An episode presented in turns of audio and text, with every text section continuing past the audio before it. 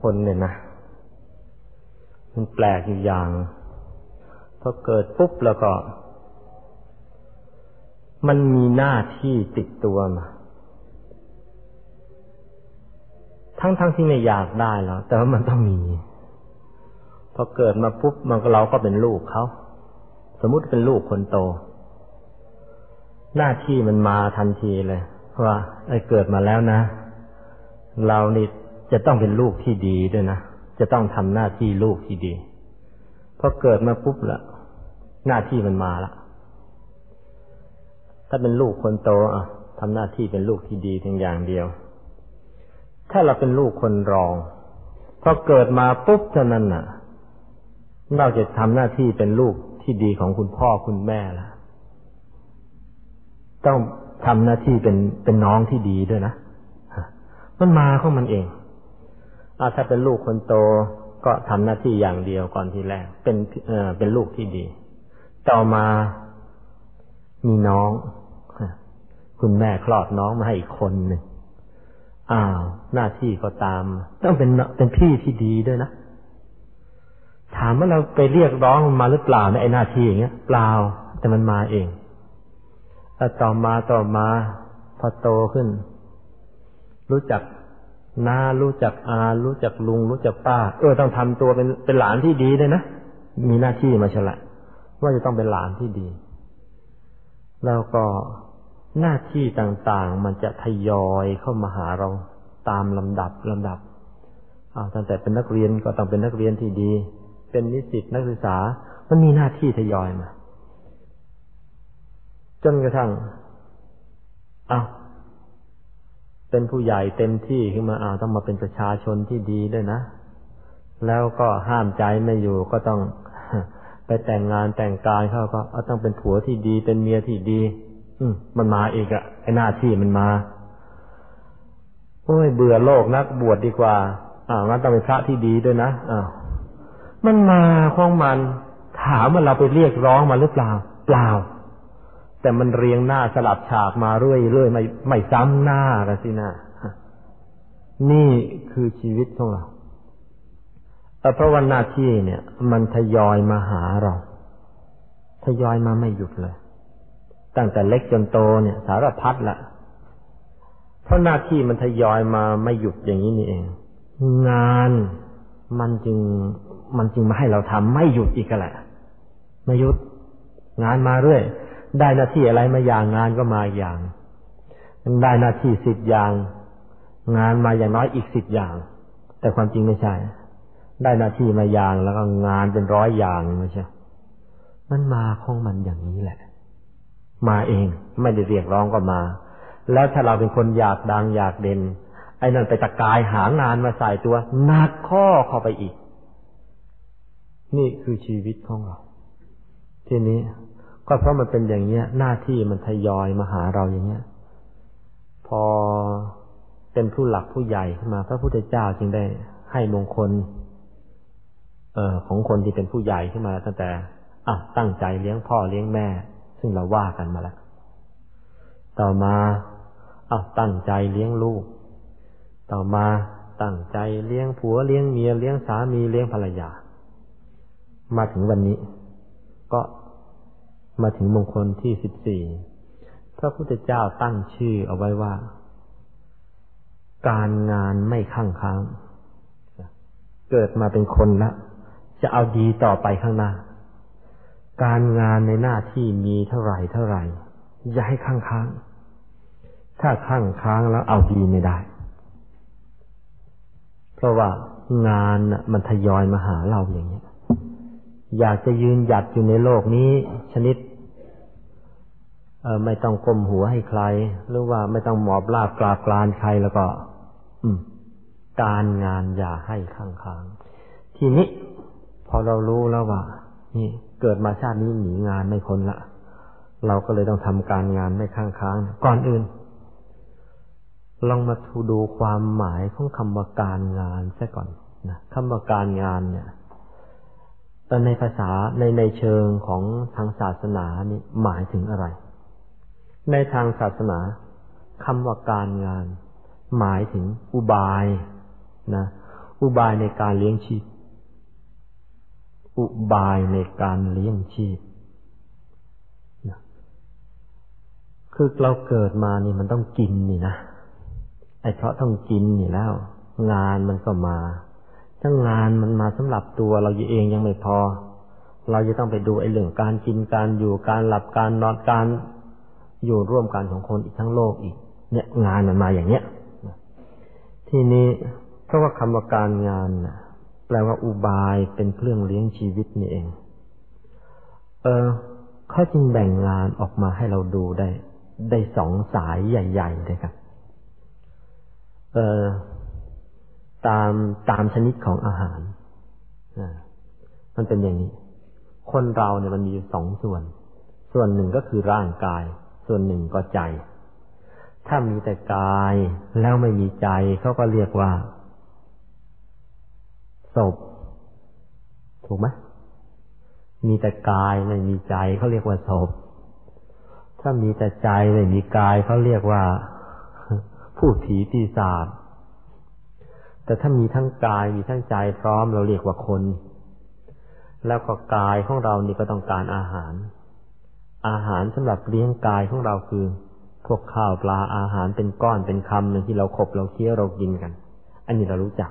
นี่อาหารทางกาย มีอาหารอีกอย่างเป็นอาหารทางใจเออบางคนอาจจะมองไม่ออกว่า ใจต้องการอาหารเนี่ยต้องการ ต้องการมากเลยแต่ว่า เออ มันไม่เป็นก้อนมันไม่เป็นคำหรอก อาหารทางใจแล้วก็ มันเป็นบุญสำหรับมาเลี้ยงใจ เหมือนอย่างกับต้นไม้เนี่ยมันก็ต้องการอาหารแต่ว่ามันใช้ดูดทางรากขึ้นมา หลอดไฟฟ้านี่มันก็ต้องการอาหารเหมือนกัน แต่ว่าเป็นกระแสไฟที่แล่นมาตามสาย ใจของคนเราก็ต้องอาการอาหารเหมือนกัน แต่อาหารของใจคือธรรมะที่จะเอามาเลี้ยงใจ หรือว่าบุญที่จะเอามาเลี้ยงใจ อาหารของกายแล้วก็เป็นข้าวปลาอาหารเป็นก้อนเป็นคำที่เราขบเราเคี้ยวกัน อืม อาหารมันแบ่งเป็นสองสายอย่างนี้ตกลงการงานของเราที่จะทำเนี่ย มันก็เลยมีงานอยู่สองงบ งบหนึ่งคือเลี้ยงกายให้อยู่รอด เราเรียกว่าการงานทางโลก อีกงบหนึ่งเลี้ยงใจของเราให้มันอยู่รอด เราเรียกกันว่า เออบุญก็ได้ จะเรียกว่าธรรมะก็ได้ แล้วทำไมจึงเรียกได้ทั้งสองอย่าง ก็คือว่าตะบุญน่ะ เป็นอาหารโดยตรงสำหรับเลี้ยงใจ แต่ว่าใจจะได้บุญมาแล้วก็ ต้องปฏิบัติธรรมะ แล้วจึงจะได้บุญธรรมะในที่นี้หมายถึง เออความดีทุกสิ่งทุกอย่างที่เราทำนะทำความดีแล้วมันก็เลยเกิดบุญ แล้วก็จะเอาบุญนั่นแหละ เอามาเลี้ยงใจ เหมือนอย่างกับปลูกข้าว แล้วก็เอาข้าวนั่นแหละมากินกินเสร็จแล้วมันก็จะเลี้ยงร่างกาย มันออกมาอย่างนี้ ตกลงคนเราเนี่ยเลยมีงานอยู่สองงบด้วยกันงบที่หนึ่งคืองานสำหรับเลี้ยงกายงานสำหรับเลี้ยงกายไอ้คำว่าเลี้ยงกายเนี่ย มันกินกว้างหน่อย ตั้งแต่กินข้าวปลาอาหารเป็นคำคำจนกระทั่งว่า เออทำยังไงจะให้ตัวของเราเนี่ย อยู่ร่วมกับชาวโลกได้เป็นสุข เออ มันกว้างไปขนาดนั้นเด้ไม่เฉพาะแต่ข้าวปลาอาหารเท่านั้น อาหารใจก็เช่นกัน ไม่ใช่ว่าทำให้สบายใจเท่านั้นอย่างเดียวไม่ใช่ ต้องทำให้ใจนี่มันฉลาดขึ้นมาทุกวันทุกวันอีกเลยอย่างนี้อาหารใจหรือบุญทีนี้ก็เลยมาถึงหัวข้อต่อไป เออคือคนคนเราเนี่ย เมื่อมันต้องทำงานแล้วก็ปรากฏว่าคนที่ทำงานในโลกเนี่ยทำการงานเพื่อจะมาเลี้ยงกายเลี้ยงใจ เลี้ยงตัวเองให้มีชีวิตยั่งยืนอยู่ในโลกเนี่ย ปรากฏว่าไอคนที่ไม่รู้เรื่องอะไรเลยนะ่ะ นะไม่มีความรู้ไม่มีอะไรเลยนี่เรายังไม่ต้องพูดกันละเอาว่าทั้งมีความรู้ด้วยอย่างที่เราเรียนกันมาแล้วเรื่องพหูสูตรมีความรู้ปริญญากับฟ้ามาคนละใบสองใบ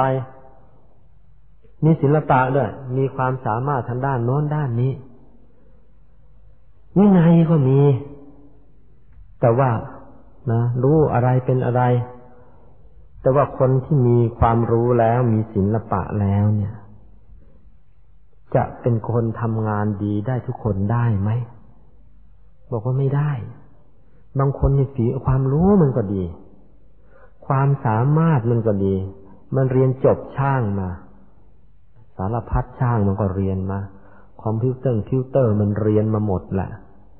แต่มันไม่ทำหรอก มันเปลี่ยนไปช่างอย่าง ช่างนอนบางช่างกินบ้างช่างเฮ้อแล้วก็ มันก็เลยจบกัน งานการมันก็เลยเอาดีไม่ได้สารพัดมันจะรู้ สารพัดมันฉลาด สารพัดมันจะเก่งมันจะสามารถ แต่ว่า เออมันไม่ทำ ถ้ามันไม่ทำแล้วก็งานการก็เอาดีไม่ได้เหมือนกัน เหมือนอย่างที่เขาบอกว่าอะไรล่ะการกินการอยู่ไม่สู้พ่อ การค้ำการทอ พ่อไม่สู้ใคร พ่อนอนลูกเดียวเลยถ้าอย่างนี้ถึงจะมีความรู้ความสามารถเท่าไหร่เท่าไหร่ ก็ทำการงานไม่สำเร็จ เออทางศาสนาของเราก็แจงหรือแบ่ง วิธีทำงานของคนเราเนี่ย ตามความสามารถออกมาอย่างนี้ ได้เสามประเภทด้วยกัน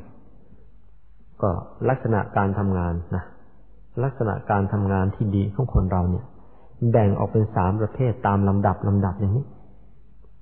คือพวกนที่หนึ่งเนี่ย ภาษาบาลีใช้คำว่าอนากุลังแปลว่าทำงานได้สำเร็จ ไม่ข้างค้าง แต่ว่าดีไม่ดียังไม่พูดกันนะงานอะไรส่งมาถนัดฉันทำเสร็จกันแหละอืม แน่เลือกเกิน อันที่หนึ่งทำเสร็จ อันที่สองท่านใช้คำว่า ทันหังแปลว่า เออทำงานให้เต็มที่หรือเต็มฝีมือ อันที่สามสุจริตตัง สุจริตนั่นแหละ สุจริตตัง แปลว่า เลือกทำแต่งานที่ดี เลือกทำแต่งานที่ดีอ้าวเรามาดูกัน ดูนะการทำงานของคนในโลกเนี่ยพระพุทธเจ้าแบ่งอย่างนี้แหละ บางคนมันทำงานแค่อนากุลัง คือเอาเสร็จกัน ดีไม่ดีไม่ต้องพูด เอาเถอะนะใครส่งงานมาให้ฉันทำเสร็จก็แล้วกัน เหมือนนักเรียนเอาเถอะ วิชาไหนว่ายากเท่ายาก ฉันเรียนทีไรรับรองไม่เคยตกเลย จะได้แค่พีแค่พาสเท่านั้นละนะถ้าเป็นคิดเป็นเปอร์เซ็นต์เขาตัดสินหกสิบเปอร์เซ็นฉันก็ได้หกสิบพอดีพอดี ถ้าเขาตัดสินห้าสิบเปอร์เซ็นฉันก็ได้ห้าสิบจะเอาสักห้าสิบเอ็ดแหมเดี๋ยวมันจะเสียเกียรติประวัติไปถ้าเขาตัดสินเจ็ดสิบฉันก็ได้เจ็ดสิบวันดีคืนดีแหมได้ เจ็ดสิบจุดศูนย์หนึ่งห้าเออ คนอย่างนี้มันมีในโลกอยู่ มันทำเอาแค่เอาเสร็จ แต่ว่ามันไม่ทำเอาดี แต่ถึงอย่างนั้นก็ยังจัดเป็นคนดีคนหนึ่งในโลก แต่ว่าอาจเป็นดีขั้นต้นนะเอาละมันยังทำเสร็จ ไม่งอกงอกแงกแงกทำเสร็จ พวกที่สอง พวกที่สอง ไม่ใช่ทำเอาเสร็จแล้วนะ พวกทันหังนะ่ะ ทำกันเต็มฝีมือทีเดียวทันหังนะ่ะทำทำเต็มฝีมือทำกะเอาดีกันแหละทำเอาดีกันไม่รู้ไม่ว่างงานชนิดไหนส่งมาเถอะฉันทำเอาดี หวังคะแนนเต็มกันทีละแต่ว่าเออคนประเภทนี้เนี่ย ก็จับได้เฉพาะเป็นคนบ้างานเท่านั้น คือ ไองานที่ส่งมาให้เนี่ยนะไม่ต้องพิจารณาระว่าเป็นคุณเป็นโทษกับใครมั่งไม่รู้จากนายส่งมาพ่อแม่ใช้มาเพื่อนฝูงขอแรงมาทำหมดทำหมด แล้วทำให้ดีด้วยอ้าวตอนนี้เป็นทหาร บ้านเมืองถูกลุกรานก็ไปรบอย่างดีใช่อืมอ้าวปลดออกมาจากทหารแล้วว่างๆไม่รู้ทำอะไรเพื่อนมาขอร้องถูกรังแกมา ก็เลยไปฆ่าล้างโคตรเขาอย่างดีเลยไม่เหลือเลยสักคนหนึ่งฮะไม่เหลือเลยทีน่ะมันทำเอาดีเหมือนกันแต่ว่าทำเต็มฝีมือ มันทำเต็มฝีมือจะต่อยปากใครสักทีมันต้องเต็มฝีมือถ้าฟันมันไม่หักไม่หมดปากเดี๋ยวเสียเสียชื่อเราทำเอาเต็มฝีมือ แต่ว่าเรื่องศีลเรื่องธรรมไม่ต้องมาพูดกันคนพวกนี้มีอีก ส่วนคนประเภทที่สามแล้วก็เสกด้วย ดีด้วย แล้วเลือกชนิดงานที่เป็นคุณด้วย อ่าคนทำงานมีถึงสามระดับอย่างนี้ พวกแรกนะทำงานแค่พอผ่าน พวกที่สอง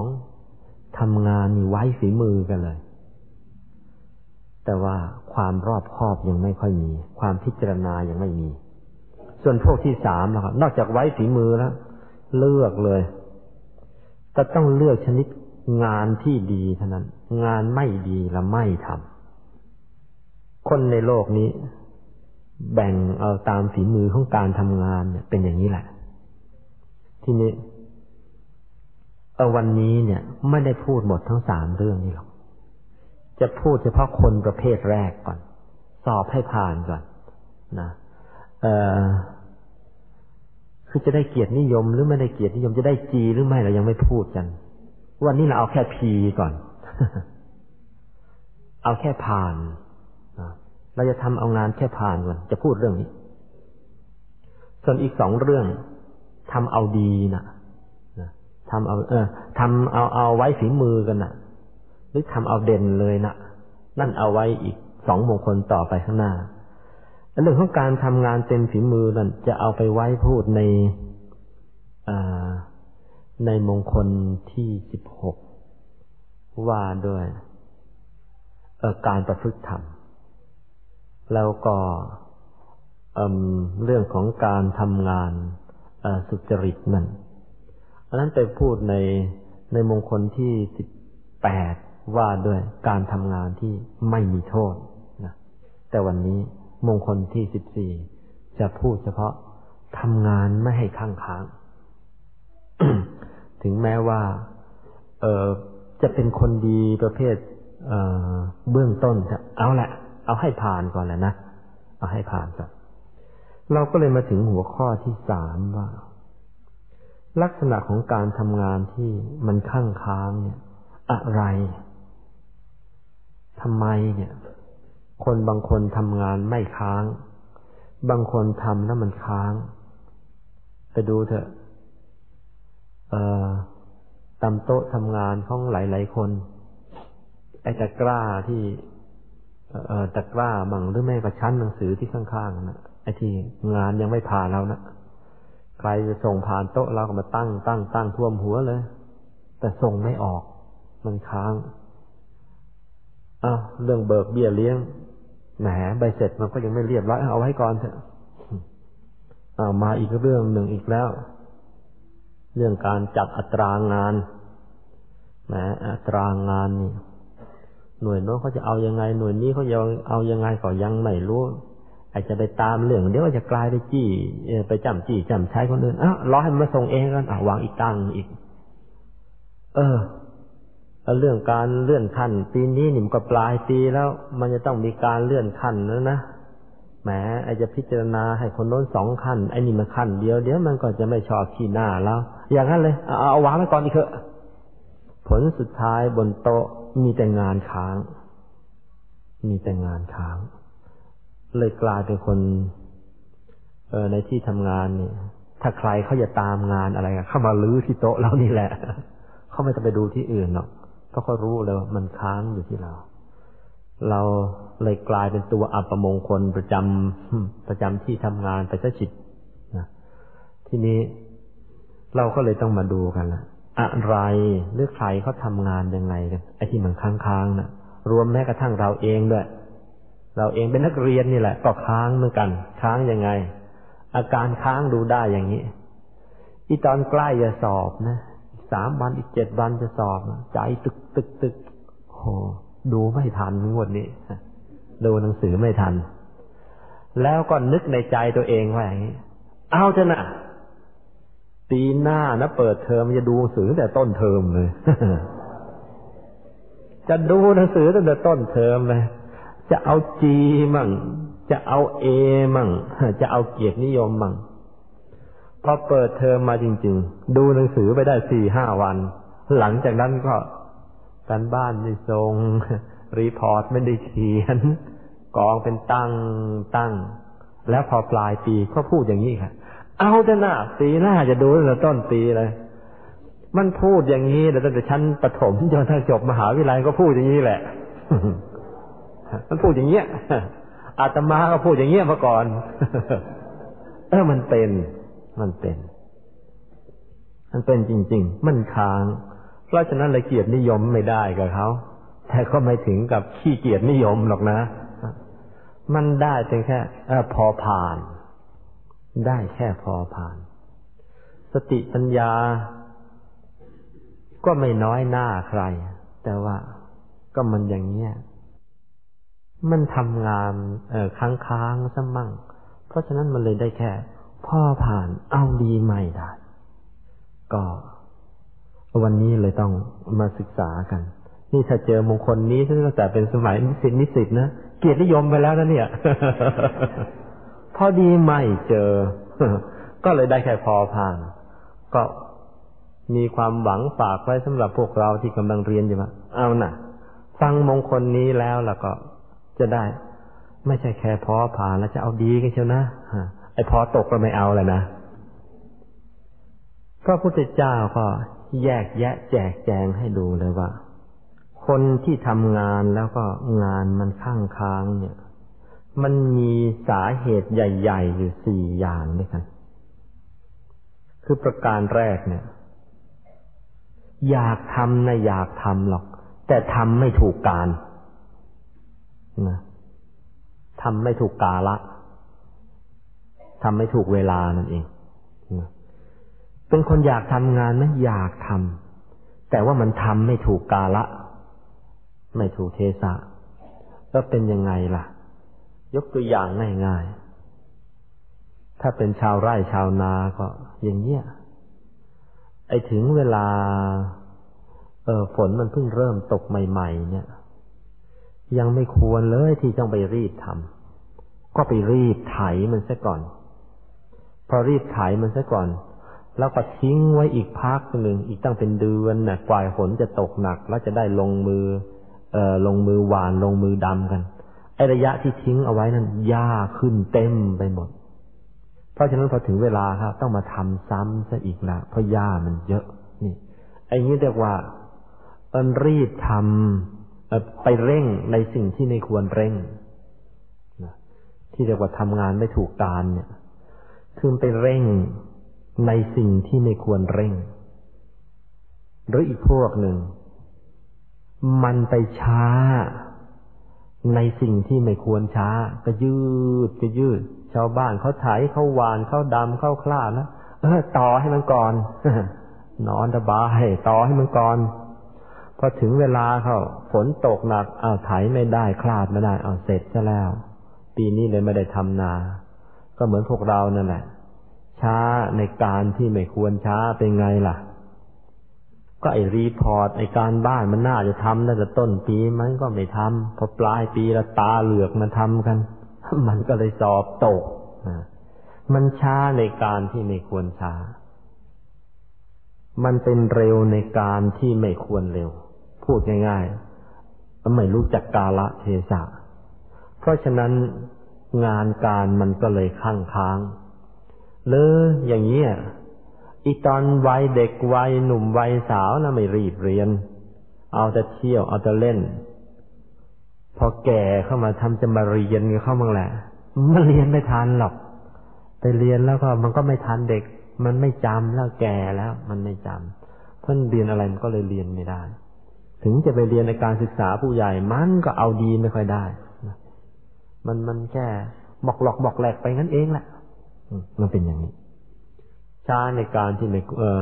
ช้าในการที่ไม่ควรช้า เร็วในการที่ไม่ควรเร็วไอ้ที่จะเออถึงคราวจะทำช้าช้ามันกลับไปรีบ ไอ้ถึงคราวที่ควรจะรีบมันกลับไปนอนตีพุง เพราะฉะนั้นมันก็เลยทำให้งานข้างค้าง ทีนี้พอว่าอย่างนี้บางคนก็บอกว่า เออถ้าอย่างนั้นทำอะไรมันก็ต้องรีบรีบรีบรีบเข้า มันก็ไม่เชิงเหมือนกัน โบราณท่านว่าอย่างนี้มีอยู่คำหนึ่งแล้วมันก็ค้านกันอยู่ในตัวเลยนะที่ว่า เออน้ำขึ้นให้รีบตัก แต่อีกทีเขาบอกช้าๆได้พระสองเล่มงามเออน้ำขึ้นให้รีบตักอันนั้นหมายความว่ายังไงนะเออ ไองานอย่างนี้มันต้องการเร็ว ก็รีบทำมันจะไปแช่มันเอาไว้ มันเร่งไม่ได้ เออมันเร่งได้ ก็ก็ก็เร่งเร่งทำมันเสียถึงเวลาถึงฤดูกาลมาแล้วที่จะต้องทำก็ทำเสียไม่ต้องไปรอใครละใครเขาไม่ทำช่าง เราทำเหมือนใครเขาไม่บวชช่าง ฉันจะบวชแล้วไม่เอาแล้วอยู่ชักช้าเดี๋ยวแก่ แก่แล้วสวดมนต์ยังสวดไม่ค่อยจะจำไม่ค่อยจะได้เลยก็เลยรีบมาบวชซะก่อน อืบวชซะแต่ยังหนุ่มซะมันก็เเรียบร้อยไป รีบมาศึกษาพระไตรปิฎกตั้งแต่ยังหนุ่มหรือว่าไม่บวชแล้วแต่ว่ารีบเข้าวัดมาอย่างกับพวกเราอย่างนี้ตั้งแต่หนุ่มตั้งแต่สาว พอแก่เข้า ไม่ต้องมานั่งอย่างนี้แล้วไม่ต้องมาขนรถเมย์ไปเบียดกับใครหรือไม่ต้องไม่ต้องนั่งรถมาไกลๆพออายุมากเข้าเนื่องจากเราศึกษาธรรมะมาตั้งแต่วัยนี้แล้ว พอถึงเวลาอายุมาก นอนนอนนั่งนั่งปฏิบัติธรรมอยู่บ้านก็ก็สบาย แต่ว่าเมื่อต้นอายุ เมื่อวัยหนุ่มวัยสาวขี้เกียจเข้าวัด มาเข้าวัดอีตอนแก่ แค่เดินทางก็หอบซี่โครงบานแล้วถ้ามันเป็นอย่างนี้หอบซี่โครงบานเลย พอมาลงรถที่ไหน ลงรถที่หัวถนน มองเออถามมันเด็กข้างทางข้างข้างนั้น ออไอ้หนูไอ้วัดไปไกลไหมไม่ไกลหรอกแค่นี้เอง แค่ไหนนั่นนะตรงนั้นน่ะมันชี้ไปโอ้โห ตั้งครึ่งกิโลนะมีความรู้สึกตั้งครึ่งกิโล แต่ว่าท่านในวัยหนุ่มวัยสาวบอกครึ่งกิโลแค่นั้นก็โถเดี๋ยวเดียวสบายมาก พอหกสิบเจ็ดสิบโอ้โหตั้งครึ่งกิโล พอเดินมาถึงหน้าประตูวัดมองมาศาลา อีกครึ่งกิโล เลยเป็นลมอยู่หน้าประตูนั่นเองไอ้อย่างนี้มันใช่ไม่ได้ ทำงานไม่ถูกการนะเพราะฉะนั้นเข้าวัดตั้งแต่ตอนหนุ่มตอนสาวนี้ดีแล้ว อย่างนี้เรียกว่าเออน้ำขึ้นให้รีบตัก ถึงคราวละนะแต่ว่าไอ้ช้าช้าได้พระสองเล่มงามมันเป็นไงอ๋องานบางอย่างเวลาทำไปมันต้องรอเหมือนกัน ต้องรอ เช่นอะไรล่ะอ้าว ย่างปลากันแล้วกันย่างเนื้อย่างปลาตัวอย่างง่ายๆย่างปลาน้ำขึ้นให้รีบตักเนื้อใส่เข้าไปกลางเตาเป็นฐานเลยไม่ได้กิน เออช้าๆได้พระสองเล่มนะค่อยๆค่อยๆย่างมันก็ไปค่อยๆกลับมันไปพอมันเกลียมนี้แล้วค่อยกลับอีกทีนึงขังนี้เกลียมนี้ค่อยกลับอีกทีเออ อย่างนี้ไปช้าๆได้พระสองเล่มงาม เออเคย เมื่อสมัยเป็นเด็ก อยู่ชั้นประถมตอนสี่แล้วเมื่อสมัยนั้น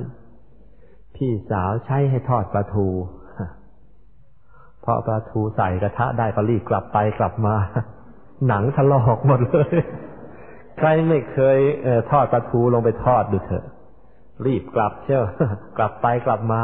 หนังปลาเนี่ยลอกหมดไม่ได้กินเลยหมอกหลอกหมอกแหลกดูไม่ได้ อืม เป็นเหมือนกันไอ้อย่างนี้ มันต้องชาช้าได้ปลาสองเล่มงามอันมันถึงจะได้ เพราะฉะนั้นก็ฝากกับพวกเราด้วยนะสิ่งใดควรช้าก็ช้า สิ่งใดควรจะเร่งก็ต้องเร่งเหมือนกัน เหมือนการปฏิบัติธรรมะก็เช่นกัน พอมันนั่งปุ๊บวันนี้ นั่งไปได้ให้ได้ห้านาทีเท่านั้นเอ๊หลวงพ่อที่สอนผิดมั้งนี่เรานั่งไปตั้งห้านาทีใจยังไม่หยุดเลย สิบนาทีแล้วก็ยังไม่หยุดเลยสงสัยถ้าต้องเปลี่ยนหลวงพ่อสอนแล้วเออ ใจเย็นๆนะลูกเอ้ย หลวงพ่อนะว่าถ้าสิบสองปี กว่าใจจะหยุด มันต้องค่อยเป็นค่อยไป เรื่องนี้ พระพุทธเจ้าได้เคยตรัสกับพระอานนท์เอาไว้แล้ว เรื่องของการปฏิบัติธรรมนี่แหละนะพระพุทธเจ้าได้ตรัสเตือนพระอานนท์ไว้อย่างนี้ คือพระอานนท์ก็เหมือนอย่างกับพวกเรานี่แหละเวลาปฏิบัติธรรมก็อยากจะเป็นพระอรหันต์เร็วๆ แล้วก็ไม่ได้เป็นพระอรหันต์จะเข้าสักที พระพุทธเจ้าก็เลยเตั้งปัญหาถามว่าอย่างนี้ ว่าอานนท์มีแม่ไก่อยู่ตัวนึงกกไข่อยู่ พอขึ้นไปกกไข่ก็ท่องในใจใช่ลูกเอ้ย รีบออกจากไข่มาเฮ้อ ลูกเอ้ยรีบรีบออกจากไข่เร็วๆเฮ้อแม่เมื่อยลูกเอ้ยรีบออกจากไข่เร็วๆเฮ้อแม่เมื่อยท่องอยู่งั้นแหละตามธรรมดาไข่เนี่ย แม่ไก่โกไข่ฟักไข่เนี่ยมันก็ต้องสามสิบวันมันถึงจะออก ก่อนหน้านั้นมันก็ไม่ออก เพราะฉะนั้นถึงแม่ไก่ขึ้นไปกกแล้วก็ท่องอยู่อย่างเงี้ยทั้งวันทั้งคืน ไม่ครบเวลาไม่ครบสามสิบวัน มันก็ไม่ออกจากไข่หรอก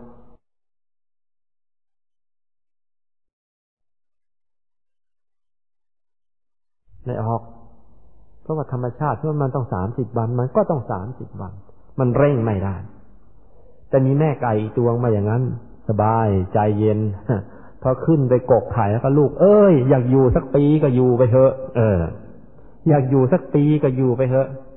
ถึงแม้จะท่องอย่างนั้นทั้งวันทั้งคืน พอครบสามสิบวันลูกไก่มันก็ออกมาอีกเหมือนกัน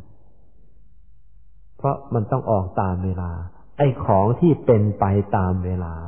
เราก็ต้องปล่อยให้มันเป็นไปตามเวลา ไม่ใช่ไปเร่งมัน ของที่เร่งไม่ได้มีอยู่ แต่ไอ้ของอะไรเร่งได้ก็ต้องเร่งกัน ถ้าใครทำงาน ไอ้ของไม่ควรจะเร่ง แล้วไปเร่งเข้า มันเลยจะเสียเอา โบราณท่านว่าอย่างนี้ ท่านบอกว่า เออ อยากจะให้มันเร็วเราก็ต้องคลาน ถ้าอยากจะให้มันนานเราต้องวิ่ง ท่านก็ปรับพูดกลับกันใช่ไหมอยากจะเร็วให้คลาน ถ้าอยากจะนานให้วิ่ง อยากจะเร็วให้คลาน อยากจะนานแล้วก็ให้วิ่ง ไอ้ของบางอย่างเร่งไม่ได้ มันก็ต้อง มันก็ต้องประคองทำกันไป อย่าไปเร่ง เร่งแล้วเสียเลย เพราะฉะนั้นท่านเลยพูดกลับตลปัดเสีย อยากจะเร็วแล้วก็ให้คลาน อยากจะให้มันช้า อยากให้มันนานแล้วก็ให้วิ่ง เดี๋ยวมันก็เสีย เราเลยต้องทำใหม่ยังก็ตรงกับอันที่ว่าช้าๆเป็นการนานๆเป็นคุณหรือว่า เออช้าๆได้พลาสองเล่มงามนั่นแหละอันเดียวกัน ก็เอาขึ้นอยู่กับกับกับเราเลยนะทีนี้อันที่สองอันแรกนี่ยทำไม่ถูกการ อันที่สองทำไม่ถูกวิธีทำไม่ถูกวิธี อยากทำแต่มันทำไม่ถูกวิธี มันทำไม่เป็น คือคำว่าไม่เออทำไม่เป็นอันนี้เนี่ย มันหมายได้ตั้งแต่สองเออหมายได้สองอย่าง ไอ้งานเฉพาะอันนั้นนะตัวน่ะทำเป็น แต่ว่ามันต้องไปทำงานรวมกับคนอื่นอีกหลายหลายคนพอไปทำกับเอ่อร่วมงานกันหลายหลายคนเนี่ย มันก็ต้องมีวิธีเฉพาะขึ้นมา เพราะฉะนั้นจะเอาแต่ใจตัวของเราจะเอาให้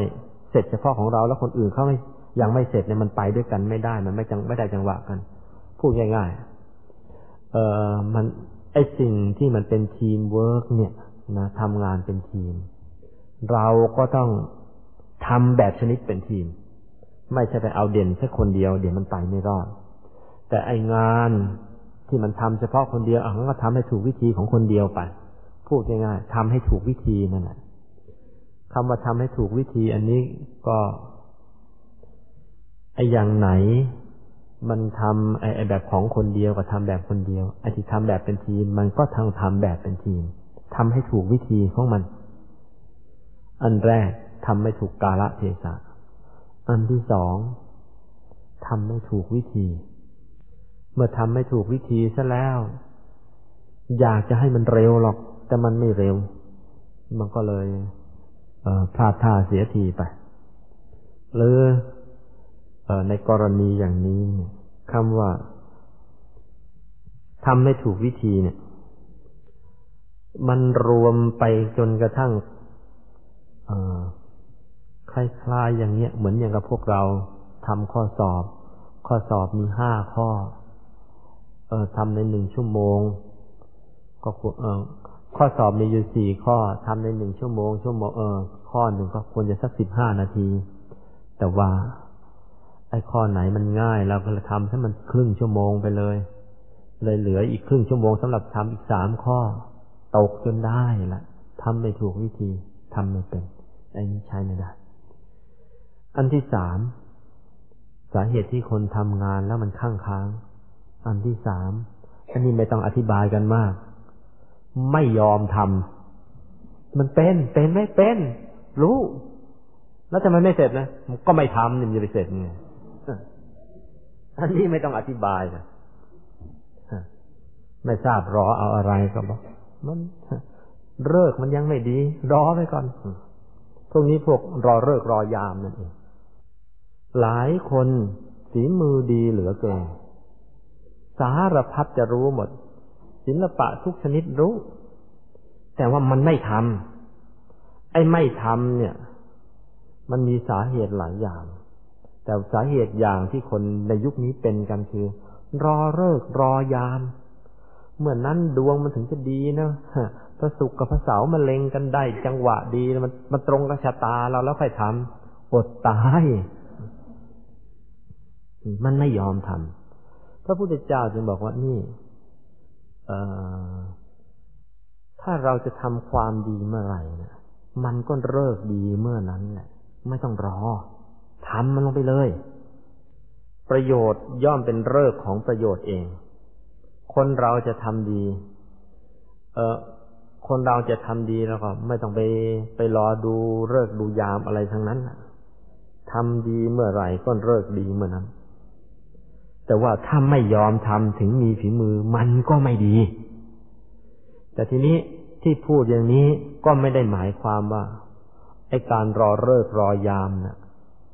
เออการดูเลิกดูยามที่ถูกต้องนะ่ะมันมีอยู่เหมือนกัน มันมีอยู่ อันนี้ก็ขอฝากเอาไว้ด้วย ยกตัวอย่างศาลาแห่งนี้แหละอืมเวลาอาตมาจะสร้างศาลาหรือจะสร้างโบสถ์ก็เหมือนกัน ก็ ก็ต้องมีมีเลิกเหมือนกันนะ แต่เลิกของอาตมาเนี่ย ต่างกันเลิกของโหราศาสตร์ไสยศาสตร์เท่าสักหน่อย โหราศาสตร์เวลาเขาจะทำอะไรเขาก็มาดูดวงดาวดวงเดือนมันมาเล็งกันอาตมาไม่รู้อะอันนี้จะยกเป็นตัวอย่าง เอาไว้เพื่อว่าพวกเราต่อไปข้างหน้าเป็นผู้ใหญ่แล้วจะได้ทำงานเป็นกัน เวลาสร้างศาลา เวลาสร้างโบสถ์หรือสร้างอาคารต่างๆ เขาจะนิยมวางศิลาฤกษ์กันเขาวางศิลาฤกษ์กันเขาวางศิลาฤกษ์กันไอศิลาฤกษ์นี่ต้องรอจังหวะทีเดียว รอจังรอจังหวะอะไรบ้างไอศิลาฤกษ์มันเนี่ยก็เลยต้องถามนี่ว่า วางศิลาฤกษ์นี่วางทำไม ไม่วางแล้วจะสร้างได้ไหม สร้างได้ไหมไม่วางศิลาฤกษ์ได้ จะเป็นอาคารวัดอาคารโรงเรียน อาคารของราชการ ไม่วางศิลาฤกษ์สร้างได้ สร้างได้ไหมได้ คือเนี่ยโดยเฉพาะอย่างวัดวาอารามเนี่ย พระจะไปเอาเงินมาจากไหนปั๊มแบงก์เองก็ไม่ได้ อาชีพก็ไม่มี แต่ว่าจะต้องสร้างอาคารไว้ให้พวกเราเนี่ยเออได้ใช้กันสำหรับปฏิบัติธรรมทำไงล่ะ ก็ต้องเอาเงินจากประชาชน จะเอาเงินจากประชาชนจะทํำยังไง ก็ต้องวางศิลาฤกษ์วางศิลาฤกษ์วางทำไม ก็บอกให้เขารู้สินะว่าเราจะสร้างอาคารแล้ว ยิ่งมีคนมามากเท่าไหร่ เราก็บอกไปมากเท่านั้นแหละ แล้วเงินมันก็จะมา ถ้าวางศิลาฤกษ์ไม่บอกใคร วางคนเดียววางทำไม วาเนี่ยคนเยอะๆมาแล้วก็นี่วางศิลาเลิกแล้วนะถ้าก็บอกว่านี่จะสร้างแล้วนะ ใคร เห็นคุณเห็นประโยชน์ของการสร้างอาคารหลังนี้ หรือวัตถุสิ่งนี้มาจ่ายมาซะดีๆมาช่วยกันสร้าง เออ นี่ต้องว่ากันอย่างนี้ทีนี้วางศิลาฤกษ์วางทำไมอ๋อวางเพื่อจะรวบรวมทุนต้องว่าอย่างนี้ พูดให้เพราะวางเพื่อจะรวบรวมทุน ทุนจะมาจากไหน ก็มากับมามากับคน เพราะฉะนั้นเวลาวางศิลาฤกษ์ต้องหาทางที่จะว่าทำยังไง จะให้คนมาเยอะๆมาเยอะๆแล้วทุนมันจะได้เยอะๆนี่ต้องวางอย่างนี้ที่เขาเชิญเจ้าฟ้าเจ้าแผ่นดินเชิญใครแต่ใครมาวางศิลาฤกษ์มาเออทำเชิญทำไมอ๋อเชิญท่านมา เพราะเมื่อท่านมาแล้วคนมาเยอะเมื่อคนมาเยอะทุนสำหรับที่จะสร้างสิ่งนั้นๆ มันก็เยอะแล้วมันก็จะได้สำเร็จเร็วๆ แล้วก็อันที่สองมันก็จะได้เป็นหลักฐานทางประวัติศาสตร์ด้วย นี่มาอย่างนี้ พอได้หลักการอย่างนี้แล้ว อ่า นี่ฝากเอาไว้เลยนะ ต่อไปข้างหน้าจะเป็นผู้ใหญ่กันนั้น จะได้ไม่ไปทำอะไรงมงาย พอจะวางศิลาฤกษ์เขาก็ต้องมาดูละเราจะเอาเลิกยังไงจึงจะดี เราก็มาต้องมาดูว่าเนี่ยเออแบบแปลนต่าง ๆ เนี่ย มันพร้อมแล้วยัง พอมันพร้อมแล้วเราก็เอาทีเดียว เราก็ต้องมาดูจะหาเงินนี่นะ ก็ต้องมาดูว่าไอ้เดือนไหนล่ะปีนี้จะสร้างแล้วเดือนไหนล่ะ ที่คนน่ะเอินรวย แล้วเดือนไหนล่ะ ที่คนน่ะ จน ต้องมาแยกให้ออกนะหนูนะก็สังเกตตัวเองแล้วกันเดือนไหนที่ที่มันจน เดือนธันวายังไม่จน ไปจนเอาเดือนมกรากับกุมภา นี่ละปลายธันวาเนี่ยจะซื้อไอ้ดนจะซื้อไอ้นี่ของเขิงของขวัญว่ากันไปให้เละไปเชียวไอ้นี่ก็จะให้คุณพ่อ นี่ก็จะให้คุณแม่ นี่ก็จะให้แฟน นี่จะให้ผู้บังคับบัญชาอ๋อให้ไอ้เจ้าลูกเจี๊ยบมันอีกสองคนด้วยนะแล้วเราเองล่ะจะเอาอะไรอ๋อเราก็จะเอาไอ้นั่นไอ้นนงบเบรอบรามาเชียวตอนใกล้จะปีใหม่ เพราะฉะนั้นเดือนธันวานี่เดือนรวย เดือนนี้รวย ถึงไม่มีก็ต้องหาจนมีนั่นแหละ เดือนรวย แต่ว่าพอมกราไปแล้วล้วหน้าจ่อยจ่อยกัน อืม เป็นอย่างนี้ สถิติในประเทศไทยบอกว่าอย่างนี้ แล้วสถิติในโลกก็บอกอย่างนี้เลยว่าเดือนมกราเนี่ย ตั้งแต่กลางเดือนไปแล้ว มกรากุมภานี่เดือนจน เพราะว่าเมื่อตอนเดือนธันวาน่ะ ใช้ไปหนักมือหน่อย เพราะฉะนั้นถ้าจะวางเลิกวางศิลาเลิกอะไรแล้วก็ ถ้าจะวางกันจริงๆ ก็ฉวยวางตอนนนนนปลายธันวานั่นเข้าท่าดีเหมือนกัน แต่อย่าไปวางมกราเลยไม่ดีหรอก กระเป๋าแห้งแห้งกัน เออ นี่เป็นอย่างนี้นะ เอา้า ยังไม่พอเดือนไหนอีกที่คนจน อ๋อ พฤษภามิถุนาก็รู้สึกจะจนกัน ถามว่าทำไมจน อ๋อ มันเพิ่งเปิดเทอม ลูกเอาค่าเทอมไปหมดเลย เออมันจน นี่เป็นอย่างนี้อ้าวก็ต้องไปหาเดือนรวยเดือนจนหาให้ได้ พอหาเดือนรวยเดือนจนเสร็จแล้วต้องไปหาอะไรอีกอ๋อเราจะวางศิลาฤกษ์นะถึงบางเดือนเนี่ย เดือนของคนรวยหรอก แต่ว่า ฝนมันตกหนักนะถึงจะเป็นเดือนรวยแต่ฝนมันตกหนัก คนเขาก็ไม่มาเหมือนกัน เพราะฉะนั้นฤดูฝนนี่ไม่น่าวางศิลาฤกษ์อะไรเลย นี่ยกตัวอย่าง เราดูฤกษ์เราดูอย่างนี้อ้าวทีนี้สมมุติว่าเลือกได้เดือนมาแล้วเดือนไหนก็แล้วเดือนมา ก็ต้องมาเลือกสัปดาห์ต่อนะ จะเอาสัปดาห์ต้นเดือนกลางเดือนหรือปลายเดือนดี คนจึงจะรวย สัปดาห์ไหนดี ก็บอกว่าสัปดาห์ต้นต้นเดือนละนะยังไงยังไงก็ก่อนกลางเดือน ถ้าไปปลายเดือนแล้วมันก็แย่นะมันเลิกมันจะขมวดขมาอีกแล้วนะอ้าวแล้ววันล่ะ วันตั้งแต่วันจันทร์อังคารพุธพฤหัสศุกร์เสาร์อาทิตย์ เอ เราจะรวมคนวันจันทร์รวมได้ไหมไม่ได้เข้าไปทำงานอังคารไม่ได้พุธไม่ได้พฤหัสไม่ได้ศุกร์ไม่ได้ จะเริ่มได้ก็วันเสาร์แต่ถ้าให้ดีแล้วก็วันอาทิตย์นั่นแหละ มันพร้อมหน้าพร้อมตากันอ่า มันก็เลยได้วันนะเดือนก็ได้เลือกเดือนรวยมาแล้ว สัปดาห์ก็เลือกเลือกมาแล้ว ไม่สัปดาห์ต้นเดือนกับสัปดาห์กลางเดือนนั่นแหละวันวันยังไงต้องเป็นวันอาทิตย์ มันขมวดไปขมวดมา เดี๋ยวก็ได้วันออกมา เมื่ออาตมาวางศิลาฤกษ์พวกอาคารต่างๆ เนี่ย ก็คำนวณอย่างที่ว่านี้พอคำนวณเสร็จแล้วแต่ว่าเราผูกดวงแบบโหราศาสตร์เขาไม่เป็น ก็ไปให้ไอ้ที่เขาผูกได้อ้าไปผูกที่ไอ้เข็มวงวงนั่นน่ะ พอเขาผูกเสร็จเรียบร้อย อืมอาจารย์ไหนเนี่ย ให้เลิก แม้ลัคนามันเล็งก็ดีเหลือเกิน มันดียังไง เนี่ย ไอ้ดาวดวงนั้น มันมันมันมา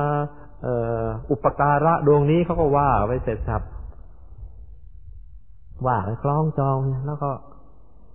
ขยันขยอถามอาจารย์ไหนวางเนี่ยอย่าไปรู้นะ อย่าไปรู้มันเลยเขาก็ขยันขยอ ก็เลยที่ที่สุดวางเองอะ โทรท่านอาจารย์ เก่งอย่างนี้แล้วไม่ยังจะมาหลอกให้ผมมาผูกดวงให้อีก ไม่ใช่เก่งก็ว่ากันอย่างนี้แหละ แต่ว่าแล้วมันจะตรงกันเอง มันตรง ทีนี้เมื่อเราไม่ไอเรื่องดวงดาวดวงจันทร์เราไม่รู้เรื่องแล้ว ช่างมัน เอาสติติเอาสถิติขึ้นมาใช้ เอาเหตุเอาผลขึ้นมาใช้ แล้วก็ใช้ได้เราจะไม่เป็นคนชนิดไม่ยอมทำนะ ประเภทแรกทำไม่ถูกการ อยากทำแต่ว่ามันทำไม่ถูกกาละเทศะ ประเภทที่สองอยากทำแต่ว่ามันไม่ถูกวิธี ประเภทที่สามไม่ยอมทำเพราะมันเสียเวลาไอ้เลิกยามไอ้อะไรแต่อะไรต่าง ๆ ก็แล้วแต่ ก็เลยทำให้การงานมันข้างค้าง อันที่สี่ท่านใช้ท่านใช้คำว่าทำงานย่อหย่อน หรือไม่เต็มกำลังนั่นเอง ประเภทที่สี่มันเป็นพวกประเภทไม่อยากทำนั่นแหละคือทำย่อหย่อนไม่เต็มกำลัง เมื่อมันทำย่อหย่อนทำไม่เต็มแรงไม่เต็มกำลังอย่างนี้ เออ แล้วมันจะไปเอาดียังไงได้อีทีกินนี่ กลัวไม่พอ เห็นกับข้าวเห็นขนม โอ้อร่อยทางนั้น มีความรู้สึกมันน้อยแต่อยากจะได้มาสำรับโตกว่านี้อีก พวกตาชูชก แต่ว่าพอเห็นงานเนี่ยเฮ้อไอ้นั่นก็เหนื่อย ไอ้นี่ก็เหนื่อยดูเนี่ย มาให้เรา เออมันทำไร่ไถนาเอาหลังสู้ฟ้าเอาหน้าสู้ดิน ไอ้เราก็อยากทำหรอกนานะแต่ว่ามันต้องมีแอร์ติดหลังด้วยนะเฮ้อถ้าไอ้พันนี้เราก็ไม่ต้องทำแล้วนะทำย่อทำหย่อนทำไม่เต็มกำลัง เพราะฉะนั้นการงานมันก็เลยข้างค้าง ทีนี้ถ้าจะสาวต่อไปอีก ถ้าจะสาวต่อไปอีกทำไมล่ะไอ้คนอย่างคนเนี้ยมันถึงทำงานไม่เต็มกำลัง พระพุทธเจ้าก็ชี้ต่อไปอีกว่ามันก็พอมีเหตุเหมือนกันแหละ เหตุที่ทำให้คนเนี่ยมันทำทำงานไม่เต็มกำลัง เป็นไงล่ะ มันเห็นแก่กิน อืมพอเห็นแก่กินก็จะทำให้ทำงานไม่เต็มกำลังเหมือนกัน เป็นไงเห็นแกกินแล้วทำงานไม่เต็มกำลัง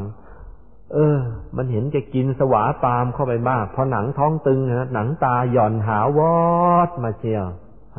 เห็นแก่กินไอ้พวกที่สองเห็นแก่นอน เห็นแก่นอนแหมตื่นเช้าขึ้นมาไอ้ที่มันว่ามันตื่นเช้าขึ้นมาแล้วนะเช้าของมันตื่นมาโอ้โหยังเช้าเลยเสียงมันบิดที่เกียจแหมวันนี้ ตื่นแต่เช้าช่วยเราไอ้เช้าของมันเก้าโมงเช้าของมันเก้าโมงตื่นขึ้นมาแล้ว รีบเชียวรีบกิน พอกินเสร็จแล้วหนังท้องมันตึงเอ๊ะมันชักง่วงง่วงแล้ว มันก็เลยนอนต่อกลางคืนก็นอนกลางวันก็นอนไอ้พวกนี้เห็นก็นอนนี่พวกหนึ่งเขาเรียกว่าเป็นพวกโรคบิดติดเสือ งานการเบื่อข้าวกินได้ เออ ไอ้โรคนี้สำคัญเหมือนกัน โรคบิดติดเสืองานการเบื่อข้าวกินได้ อย่างนี้ต้องให้กินตะพดแทนอาพวกที่สามนะพวกแรกเห็นแกกิน พวกที่สองเห็นแกนอน ไอ้พวกที่สามเห็นแกเมา นะติดเหล้าซะแล้วเห็นแกเมา เห็นแกเมาสุรา ไอ้พวกที่สี่เมาเหมือนกัน เมานารีไอ้พวกนี้เจ้าชู้ ตื่นขึ้นมาแล้วก็แทนที่ไปทำงานทำการเปิดไดอารี่ เปิดสมุดพกดูนับจะใครไว้มั่งตายเชียวอไอ้พวกนี้พวกเมาเออเมานารีไอ้พวกหนึ่งอีกพวกเมาเหมือนกัน เมาการพนันไอ้พวกการพนันนี่แปลกนะ ถ้ามันมีเอาความอดทนในการเล่นการพนันนั่นนะเอามานั่งทำมาแล้วป่านนี้มันเหาะได้กันนะเป็นยังไง มันนั่งกับนั่งทำมากันเนี่ยพอสิบนาทีมันบ่นเมื่อยทีแรกมันภาวนาว่าสัมมาอรหัง สัมมาอรหัง เดี๋ยวมันเปลี่ยนขึ้นมันเองแหละอาจารย์ยังไม่ได้บอกนะเมื่อยจริงเว้ยเมื่อยจริงเว้ยอ่ามันเปลี่ยนเอง เปลี่ยนเอง พอไปได้อีกสักพักเห็นอาจารย์ยังไม่บอกเลิก มันเปลี่ยนใหม่ก็เมื่อจริงเว้ยมันก็ไม่เอาแล้วนะมันภาวนาใหม่ เลิกเถอะเลิกเถอะเออ มันก็ไปได้ของมันอีกเหมือนกัน แต่ว่าพอถึงเวลามันเล่นไพ่ถึงเวลามันเล่นไพ่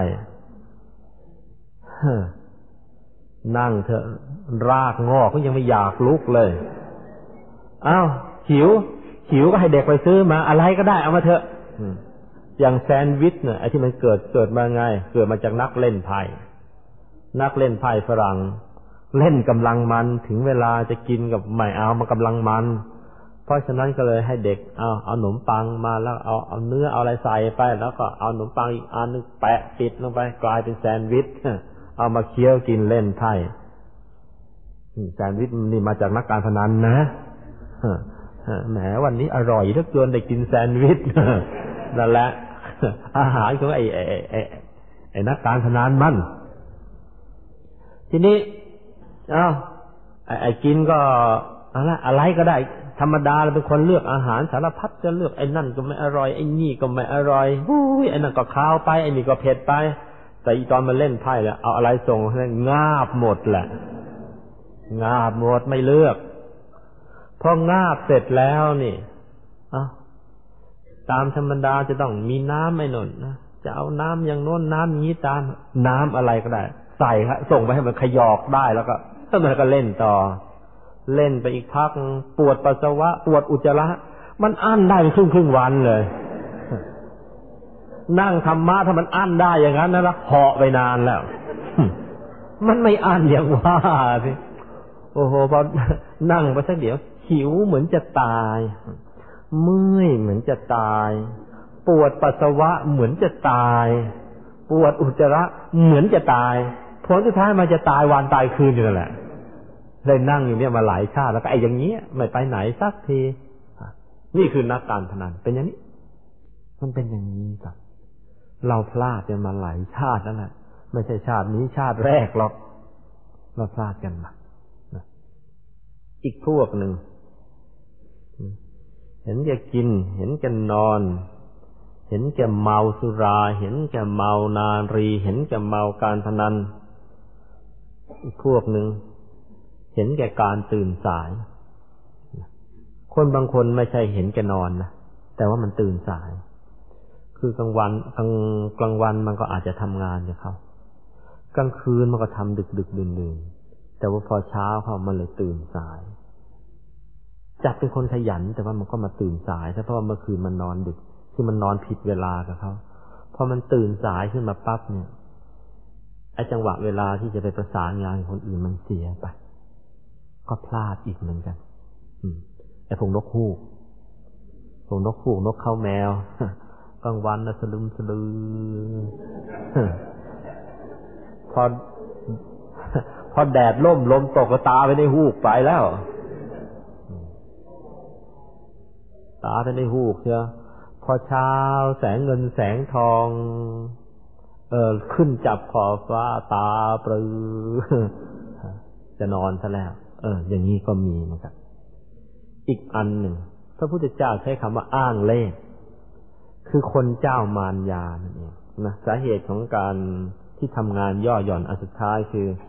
อ้างเล่อ้างเล่เป็นคนเจ้ามารยานั่นเอง อ้างว่ายังไง มันมีข้ออ้าง มันจะอ้างแล้วก็มีเหตุมีผลด้วยนะ อ้างว่าไงมันร้อนนัก มันหนาวนัก ก็เลยยังไม่ทำงาน ร้อนนักหนาวนักไม่ทำงาน เออเช้านักสายนักก็ไม่ทำงาน ไอ้จี้มันให้ตื่นมาได้เช้า โอ้โหยังเช้าอยู่ไปทำก็ไปยังไงยัง ยังมองไม่ค่อยเห็นเลย ขอนอนสักพัก ตื่นไปทิ้งโอ้โหสายป่านนี้เดี๋ยวก็ร้อนแย่ อย่าทำเลยนอนต่อซะอีกแล้ว เช้านักสายนักก็ไม่ทำงาน อิ่มนะพอกินข้าวปั๊บพอกินข้าวเสร็จก็ให้ไปทำงาน มันก็หันมาแวบจนป้าโทข้าวยังไม่ทันเรียงเม็ดเลยจะให้ไปทำงาน เอาปล่อยพักไว้สักเดี๋ยว หลับไปตื่นตื่นมาอ้าวไปเลี้ยงเม็ดแล้วมั้งป่านนี้เลี้ยงเลิงอะไรกันมันย่อยหมดแล้วจะฉิวจะกินใหม่อีกแล้วเลยไม่ต้องทำงานอีกเช้านักสายนักไม่ทำงาน นะเหนื่อยนักร้อนนัก เย็นนัก มันมันมีเรื่องไปเรื่อยร้อนนักสายนักก็ไม่ทำงาน เหนื่อยนักสบายนักก็ไม่ทำงานแหมเนี่ย อากาศกำลังดีๆ อย่างเงี้ยใครก็ไปทำงานไงเขาก็นอนอยู่ทางนั้นแหละอ่าไออากาศดีๆมันควรจะทำงาน เป็นไง หน้าแรงหน้าแรง ให้นั่งสมาธิโอ้โถเป็นนั่งกันไปนั่งพักเดียวเหงื่อก็ออกอืมเอานั่นก็พอเข้าหน้าหนาวก็โทษจะไปนั่งไงนั่งหน้าหนาวนั่งสมาธิหน้าหนาวนั่งไปก็ห่มผ้าไปก็ไม่ไหวหรอก เออเอาวพอถึงหน้าฝนแม่หน้าฝนเนี่ย มันไม่ร้อนมันไม่หนาว หาโอกาสจะนอนสบายสบายเงี้ยปีจะไปหาได้กี่หน มันก็เลยนอน ตกลงชาตินี้เลยไม่ต้องนั่ง อ้างเล่พระพุทธเจ้าใช้คำว่า มันอ้างเล่เลยไม่ต้องทำงาน ก็เป็นอันว่า ลักษณะของคนกะทำการงานข้างค้างเนี่ย มันมีอยู่สี่ลักษณะใหญ่ ๆ ด้วยกันหนึ่งทำไม่ถูกการนะพวกเราไปเช็คตัวเองดูกันแล้วกันว่าเอ๊งานของเราที่มันค้างค้างเนี่ยเพราะอะไร เพราะหนึ่งมันไม่ถูกการมั้งทำไม่ถูกกาละเทศะไอ้สิ่งควรจะเร่งไม่เร่งไอ้สิ่งควรจะรอไม่รอ หรืออันที่สองไอ้วิธีทำมันผิดไปซะแล้วมั้งหรืออันที่สามไอ้เรามันเป็นคนรอเลิกรอยามอยู่ เลยมันไม่ทำทิ้งค้างเตอไว้เฉยๆอย่างนั้นแหละ หรืออันที่สี่ทำเหมือนกันแหละ แต่ว่าทำไม่เต็มกำลังทำเหมือนกันมันไม่เต็มกำลัง ความสามารถมีร้อยเอามาใช้แค่สิบยี่สิบกลัวอย่างเอ่ออะไรนะกลัวมันมันจะแรงมันจะเปลืองไปกลัวมันจะเปลืองแรงไป โบราณบอกว่า โบราณให้ข้อคิดไว้อย่างนี้นะพวกที่ทำงานย่อหย่อนเนี่ย โบราณท่านให้ข้อคิดไว้อย่างนี้ว่า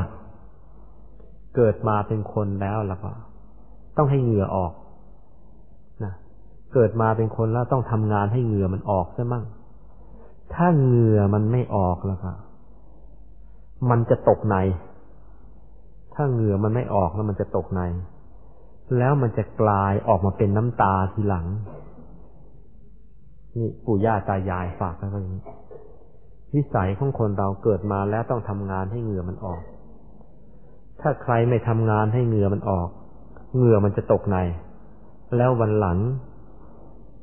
มันจะย้อนออกมากลายเป็นน้ำตาให้เราแล้วอีตอนนั้นแหละมีแต่การงานข้างค้างอากูลทำไม่ได้เรื่องไม่ได้ราวกันแล้วนะเป็นดาราเจ้าน้ำตาไปเถอะทั้งกระชาติ ทีนี้ก็เลยมาถึงหัวข้อที่สี่ลักษณะของการทำงานที่ไม่ข้างค้าง ซึ่งมันก็ตรงข้ามกับไอ้เมื่อข้อเมื่อกี้นี่แหละนะลักษณะของการทำงานไม่ข้างค้างคือทำถูกกาละที่สองทำเหมาะสม อันที่สามลงมือทำแล้วก็อันที่สี่ทำอย่างขยันขันแข็งนั่นเอง ทีนี้ก็มาถึงหัวข้อที่ห้า ลักษณะของคนที่จะทำงานได้สำเร็จอ่าดูตัวเองซะเรามีลักษณะอย่างนี้บ้างไหมมีลักษณะแห่งความสำเร็จอยู่ในตัวบ้างไหม ถ้าไม่มีไปทำให้มันมี ลักษณะของคนที่จะทำงานสำเร็จได้เนี่ย โดยย่อมีอยู่สามประการด้วยกัน ประการที่หนึ่งพระพุทธเจ้าใช้คำว่าอุทธตา อันที่สองทุระตา อันที่สาม อันที่สาม ปฏิรูปการี อะ เรามาดูความหมาย ลักษณะอันแรกของคนที่จะทำงานได้ทันเวลา หรือคนทำงานสำเร็จนะ อุทตาเป็นไงล่ะ เออ ถ้าแปลเป็นภาษาไทยเขาใช้คำว่ากระฉับกระเฉง คนจะทำงานได้สำเร็จและยืดยาดยืดยาดไม่มีทางหรอก ยืดยาดอืดอาดเป็นเรือเกลือไม่มีทาง คนจะทำงานได้สำเร็จแล้วก็เออ ต้องเป็นคนกระฉับกระเฉงนะ เดี๋ยวนี้เราใช้กันคำว่าแอคทีฟนั่นเอง ถ้าไม่เป็นคนแอคทีฟแล้วไม่มีทางสำเร็จหรอกไม่เป็นคนกระฉับกระเฉงนะไม่สำเร็จหรอกไม่มีอุทตาแล้วไม่สำเร็จหรอกต้องเป็นคนกระฉับกระเฉง ทำอะไรเห็นปุ๊บปั๊บปุ๊บปั๊บปุ๊บปั๊บไปมันก็ยืดก็ยืด คนยืดยาดยืดยาดชาตินี้ทำอะไรไม่สำเร็จ เพราะฉะนั้นก็ถ้าใครเป็นคนยืดยาดเออไม่ใช่ ถ้าใครเป็นคนที่ทำอะไรมันไม่ค่อยจะทันก็เข้าสักทีดูสิเรานี่ เป็นไอตัวยืดยาดหรือเปล่า ถ้ายืดยาดอะแก้ไขใช่เบื้องแรกไม่รู้จะแก้ด้วยอะไรก็เอาลองไปเล่นกีฬากับพวกพวกยืดเส้นยืดสายดู บางทีไอ้ยืดยาดไอ้อืดอาด เออมันจะหายหายไปมั้งอันที่สองที่เรียกว่าธุรตาเป็นไงคำว่าธุระตาเนี่ย ถ้าแปลภาษาไทย ใช้คำว่า เป็นคนรักงาน เห็นงานแล้วเห็นเหมือนอย่างกับอะไรของประลองกำลัง ของท้าทาย ของเชื้อเชิญของยียวนที่เราเห็นงาน มันท้าทายความสามารถของเรา มันเหมือนอย่างกับนักมวยเห็นคู่ต่อสู้แล้วมันอยากจะย่างสามขุมมันไปขย่ำได้ไม่ใช่พอเห็นงานแล้วหน้าเบ้ไม่ใช่ เห็นงานแล้วมันอยากทำไม่ใช่เป็นคนกลัวงาน อย่างที่โบราณเรียกว่า ไอ้เหลือการเบา งานหนักเส้นก็มีเอา งานเบาเส้นก็ไม่สู้ ทำการงานได้เหมาะสม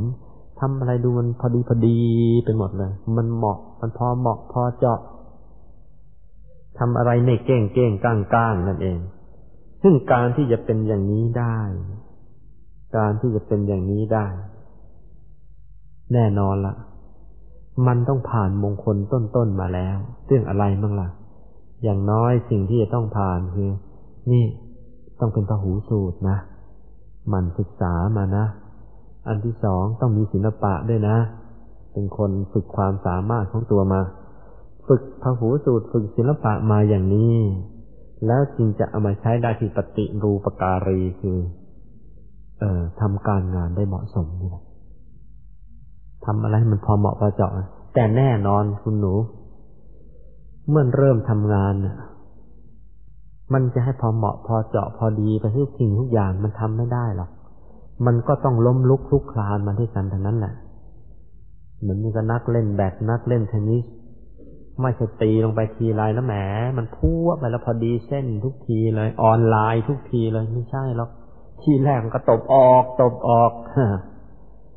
อ่าไม่งั้นก็ตบติดเน็ตอยู่นั่นแหละ แต่ว่าหลังๆเข้า เออ มันก็เก่งมันก็ชำนาญไปเอง ทำมันไปทำมันไปแล้วมันก็มันก็ดีเองเหมือนอาตมาเมื่อเริ่มที่จะมาสร้างวัดนี้ ก็มีลักษณะคล้ายๆ กับเทศบาลนครกรุงเทพเหมือนกันเทศบาลนครกรุงเทพเดี๋ยวเขาก็ขุดเดี๋ยวเขาก็กลบกลบแล้วก็ขุดขุดแล้วก็กลบฮะ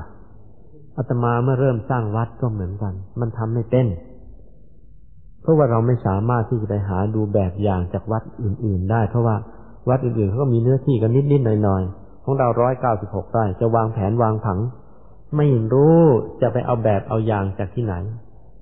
รู้เหมือนกันว่ามันมีแบบอย่างเดิมอยู่ อยู่ที่เชตวันมหาวิหาร อยู่ประเทศอินเดียนั่นแหละหรือมันก็เวลุวันมหาวิหารก็อยู่อินเดียอีกแหละ นั่นเขามีเป็นพันไร่ในสมัยพุทธกาล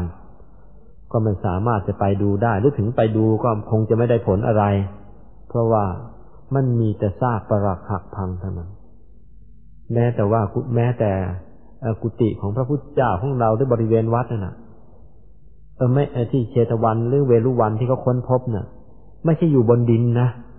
เขาขุดลงไปใต้ดิน ดินมันกลบไปแล้วประมาณสักสามสี่วา ขุดไปแล้วไปเจอ พอเจอเสร็จแล้วเขาก็เลยต้องยกมาทั้ง เออให้ช่างเนี่ย ขุดขึ้นมาแล้วมาวางไว้บนดินให้อยู่ในลักษณะเดิม เราไปเห็นก็นึกว่ามันอยู่บนดินอย่างที่ปัจจุบันนี้ไม่ใช่ อีตอนที่เขาเจอเนี่ยมันอยู่ในดิน แล้วก็ขุดเอาขึ้นมา แล้วก็มาวางเรียงรูปร่างให้เหมือนเดิม เมื่อเริ่มสร้างวัดก็ไม่รู้จะไปดูแบบดูอย่างที่ไหนไปเหมือนกันแหละแต่ว่าสภาพมันคนละอย่างกัน ขึ้นไปดูวัดป่าทางภาคอีสาน ลงไปภาคใต้ก็ไปดูวัดใหญ่ๆแต่ว่า โดยลักษณะภูมิประเทศมันต่างกันในแง่ที่ว่า วัดใหญ่ ๆ ที่มีมามานั่นะส่วนมากที่มีอยู่ทั่วๆไปเป็นลักษณะของการเอาป่ามาทำเป็นวัด แต่ที่นี่เอาท้องนา ซึ่งไม่มีต้นไม้สักต้นหนึ่งเนี่ยมีแต่หญ้ามีแต่ฟางเนี่ยเอาท้องนาซึ่งเป็นที่ลุ่มมาทำเป็นวัด เพราะฉะนั้นมันก็ต้องขุดคูขุดคลองขึ้นมาถม แล้วค่อยมาปลูกต้นไม้แล้วค่อยมาก่อสร้าง มันไม่รู้จะไปเอาตัวอย่างที่ไหน เพราะฉะนั้นมันก็ทำทำขุดไป เดี๋ยวขุดเดี๋ยวกลบเดี๋ยวกลบเดี๋ยวขุดเป็นเหมือนกันนะแต่ว่าทำไปสังเกตไปทำไปสังเกตไปถึงจุดหนึ่งมันก็ชำนาญ มันก็จะเข้าใจเอง แล้วก็มันก็จะทำได้ดีเองนะอย่าไปท้อมันก่อนให้ก่อนแล้วกัน ทีนี้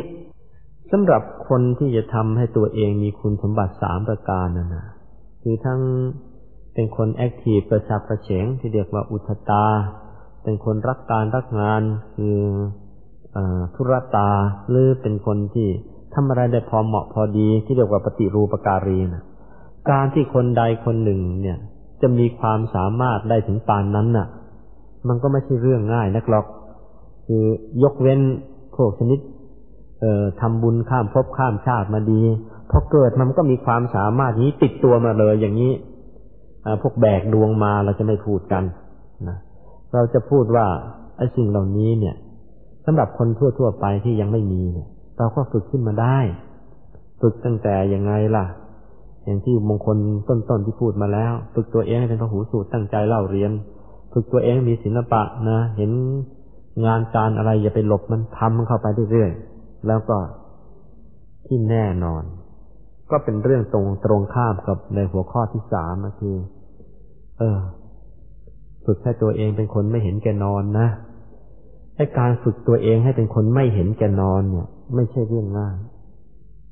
คนที่จะไม่เห็นแก่นอนเนี่ย เออมันจะต้องฝึกกันมาตั้งแต่เล็กทีเดียว ถ้าเป็นคนที่เอาแต่นอน เอาแต่นอนแม่ก็นอนให้ดูพ่อก็นอนให้ดู เจ็บชั่วโคตรนี่จะไอ้หลังยาว เมื่อเกิดมามันก็เอาแต่นอนนั่นแหละ นะ มันก็เอาแต่นอนนั่นแหละไอ้ไอ้อย่างนั้นไม่ไหว ไอ้อันนี้ก็บอกว่าถ้าถ้าใครนะ เกิดมาในตระกูลที่ที่เอาแต่นอนก็ อืมมันคงสร้างเวรมาหลายชาติเชียสร้างเวรยังไง เออ มันไม่ใช่นี่ไม่ใช่พูดลอยๆ มันมีนี่คนอยู่ประเภทหนึ่งนั่งที่ไหนมันก็หลับที่นั่นอะ มันเอาแต่นอน พระพุทธเจ้าเคยเทศเรื่องนี้ไว้แล้วความจริงก็เคยเล่าให้พวกเราฟังด้วยมีสมัยพุทธกาลที่พระพุทธเจ้าเทศอยู่พอเริ่มเทศมันนั่งหลับเลย พอเทศจบพอดีตื่นพอดีเลยกี่ทีกี่ทีมันก็เป็นอย่างเงี้ยพระพุทธเจ้าระลึกชาติไปดูอ๋อไอหมอนี่ มันเกิดเป็นงูมาหลายชาติวิสัยของงูนี่เป็นสัตว์ที่ชอบนอน มันเกิดเป็นงูหลายชาติพอเป็นงูหนักเข้าหนักเข้าขั้นพอหมดเวรจากการเกิดเป็นงูพอได้เกิดเป็นคนติดนิสัยชอบนอนเออนี่เป็นเหมือนกัน เพราะฉะนั้นเห็นใครเอาแต่นอนนอนรู้แล้วไอ้นี่งูเก่าเออนี่งูเก่าหรือไม่ต้องคิดอย่าว่าแต่เห็นแกนอนเลย แค่ว่านั่งสมาธิทีไรฉันก็นั่งหลับทุกทีเลย นั่นแหละไอ้ไอ้พวกนี้เวนเบาลงไปอีกหน่อย แต่ก็ก็งูเก่าอีกแหละนะ งูเก่าอันที่สองไม่เห็นแก่กินนะไอ้คือไอ้นี่หมูเก่า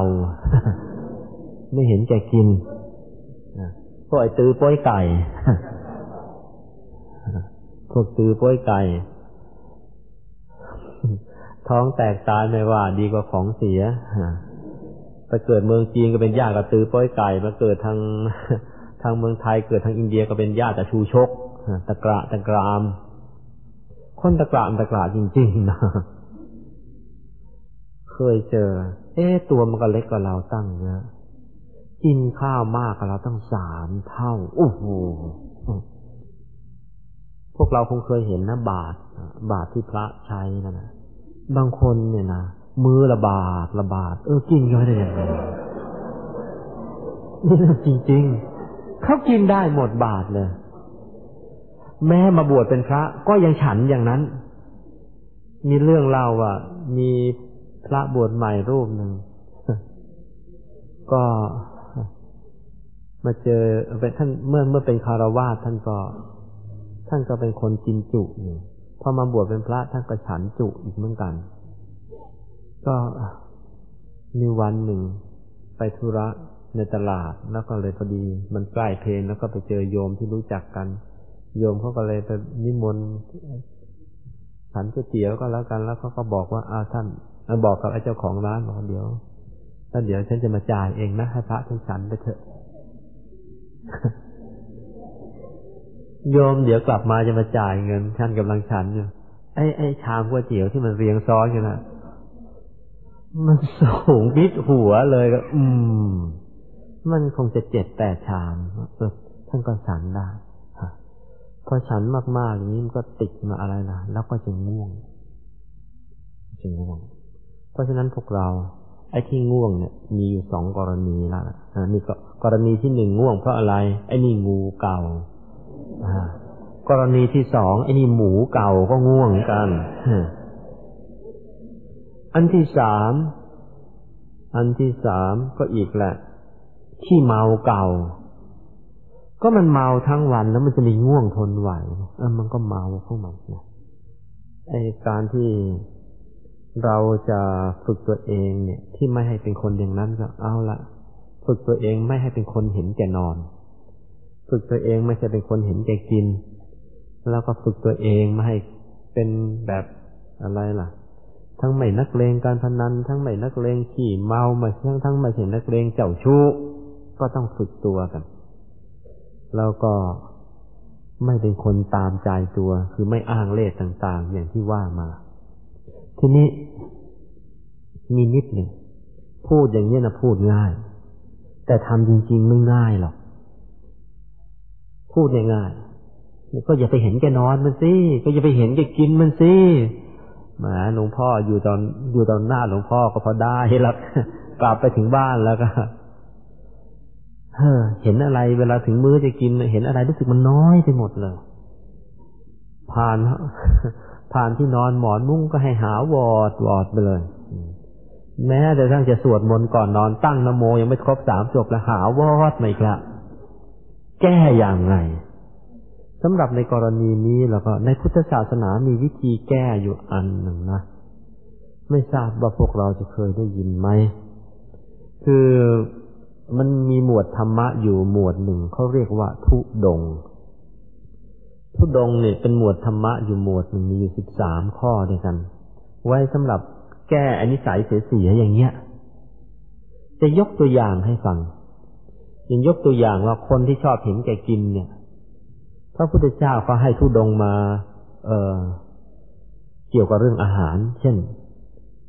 ให้ฉันอาหารเพียงมื้อเดียวเออมีปัญญากินไงกินแต่แค่มื้อเดียว อีกสองมื้ออดเอากันละกันพอกินเออกินมื้อเดียวเคยครับ วันหลัง เออวันหลังก็มันมันจะค่อยๆปรับตัวไปเอง และความเป็นคนเห็นแก่กินก็จะหมดไปส่วนพวกเห็นแก่นอน พระพุทธเจ้าก็ก็มีวิธีปฏิบัติมีทุดงอยู่ข้อหนึ่งที่เรียกกันว่า เนสัตที่กังคังเป็นยังไงล่ะ ท่านให้อยู่อิริยาบถสามยืนเดินนั่ง นั่งก็นั่งทำสมาธิไปเมื่อยนักไป ยืนทำสมาธิ ยืนเมื่อยแล้ว เอ้าเดินทำสมาธิ แต่ไม่ให้นอน ยืนทำสมาธิเดินทำสมาธิ นั่งทำสมาธิแต่ไม่นอนทำอยู่อย่างนี้มากเข้ามากเข้า วันแรกๆง่วงไหมง่วง ง่วง แต่พอสัก สามวันสักสามครั้งสี่ครั้งเข้ามันชักเคยเข้าความง่วงเนี่ยมันค่อยๆคลายไปก็แต่ละปีเนี่ย ถ้าช่วงไหนอากาศมันไม่อ้าวไปหรือไม่ฝนตกจัดไปอากาศมันดีพอสมควรแล้วก็ การในการอบรมธรรมทายาตอนช่วงท้ายๆอาตมามักจะให้เขาอยู่ในสัตว์ที่กลางคังกันอันเนี้ยคือไม่ให้นอนหรอกว่ากันไปทั้งวันอย่างเงี้ยยืนเดินนั่ง ยืนเดินนั่ง ยืนเดินนั่ง มันจะง่วงแสนง่วงยังไงก็ ยืนหลับก็ยังดี ถ้ามันจะไม่ไหวจริงก็นั่งหลับเอาก็แล้วกัน มีอยู่ปีหนึ่ง อยู่ในสัตว์ที่กลางคังกันมาหลายเวลา ก็เนนเนนนั่งอยู่ท้ายแถวอะนั่งนั่งเดี๋ยวเสียงมันโครม หัวโขกพื้น จับประงกหัวโขกพื้นลงไปเลย แล้วก็ เออพอจะมาลืมตาใช่ไหมเอาแกคราวนี้เนนเลยหายง่วง นั่งไปได้อีกตั้งหลายชั่วโมง อีกสักชั่วโมงสองชั่วโมงมั้งเดี๋ยวจะอีกขึ้นเป็นอย่างนี้อยู่สามสี่วันแล้วหลังจากนั้น เออ หาย หายไม่ง่วงอีกละไม่งั้นกี่ทีกี่ทีก็ก็นั่งง่วงอยู่นั่นแหละนี่มันเป็นอย่างนี้ มันมีวิธีของมันอยู่มันมีวิธี ทุดง เป็นหมวดธรรมที่ที่น่ามาฝึกนิสัยไอ้ที่ไม่ดีเราใครเป็นคนหินแก่กิน ก็พระพุทธเจ้าก็มีข้อปฏิบัติ มีทุดงสำหรับแก้นิสัยเห็นแก่กินอย่างที่ว่ามันเช่นให้กินมื้อเดียวมั่งบางทีไม่ให้มื้อเดียว แต่ว่าที่เขาเรียกว่าฉันอาหารสำรวมเป็นไงล่ะ คือจะมีกับข้าวกับปลากี่อย่างแล้วเทรวมกันหมดเลยในภาชนะเดียวกันแล้วก็กินไปอย่างที่เคยเล่าให้ฟังไปบินธบาตไปบินเจ้าเจ้าแรกเขาตักข้าวให้ทัพพีไปบินเจ้าที่สองเขาไม่มีข้าวเขามีโอวันตินเขาก็ใส่ได้ถุงเทลงไปเลยตกลงได้ข้าวคลุกโอวันติน ไปถึงเจ้าที่สามเขาเขาก็ดีนะตั้งใจทำมาอย่างดีเลยทำปลาล้า แล้วก็เทใส่ให้อีกถ้วยเข้าท่าดีเหมือนกัน บินตบาทไปได้เจ็ดแปดเจ้าใช่ไหมบอกว่าในบาทนี่อย่างกับลากหมาเลยอันนี้เรื่องจริง ๆ ยังกับลากหมาเลย แต่ว่ามันเป็นทุดง ก็ต้องฉัน ก็ต้องฉัน ฉันไม่ลงหรอก แต่ว่าต้องฉัน เพราะนักเข้านักเข้ามันก็คืนทำไมต้องมาทำอย่างนี้ มาแก้นิสัยไอเห็นแก่กินของเราเนี่แหละเห็นอะไรมาอร่อยไปทั้งหมดเออพอเจอลากหมาเขามันก็มาจุกอยู่แค่คอก่อนแล้วก็กินกันตายฉันกันตายไป นี่ในพุทธศาสนามีวิธีดัดมีแหมอย่าใช้คำว่าดัดสันดานเลยมีวิธีปฏิวัติอุปนิสัยก็แล้วกันนะ มีวิธีปฏิวัติอุปนิสัยเยอะ เสียดาย ว่าพวกเรายังไม่เคยเจอกัน เออลองสำหรับคุณผู้ชายก็อะ summer นี้ก็ก็ก็ลองมาอยู่ธรรมทายากันดูมั่งกันแล้วกันนะแล้วก็ลองมาถือธุดงค์ข้อนี้ดูมาเจอลากหมาดูมั่งก็เออจะไล่มีนิสัยและเป็นคนเห็นแก่กินไป เออ อันนี้ก็ดีเหมือนกัน หรือเป็นคนเห็นแก่นอนไม่ใช่เพราะไม่เออเห็นแก่นอนในกรณีอื่น ๆ ก็มีอีก พระพุทธเจ้าทำยังไง พระพุทธเจ้าให้ไปอยู่เอออยู่กลางแจ้ง คืออย่างดีก็ให้กรดให้หลังเออบางแห่งที่เขาถือกันเส้งรัดกรดก็ไม่ให้ อยู่กลางแจ้งนั้นนั่งสมาธิก็นั่งกลางแจ้งซะตอนในที่สุดไอ้โรคง่วงเหงาหานอนมันก็หาย ไปหย่อนมาหน่อยไม่อยู่กลางแจ้งเราอยู่โคนไม้หรือบางคนง่วงง่วงง่วงเก่งเหลือเกินอะไรอย่างนั้นก็ไม่รู้ ก็เขาไม่ให้มุ้ง ก็นั่งไปยุงมันกัดบ้างอะไรบ้างเขาเออมันก็อยู่ได้ไป เมื่อตอนเอเดือนพฤศจิกาขึ้นไปเอขึ้นไปที่ภาคเหนือ ก็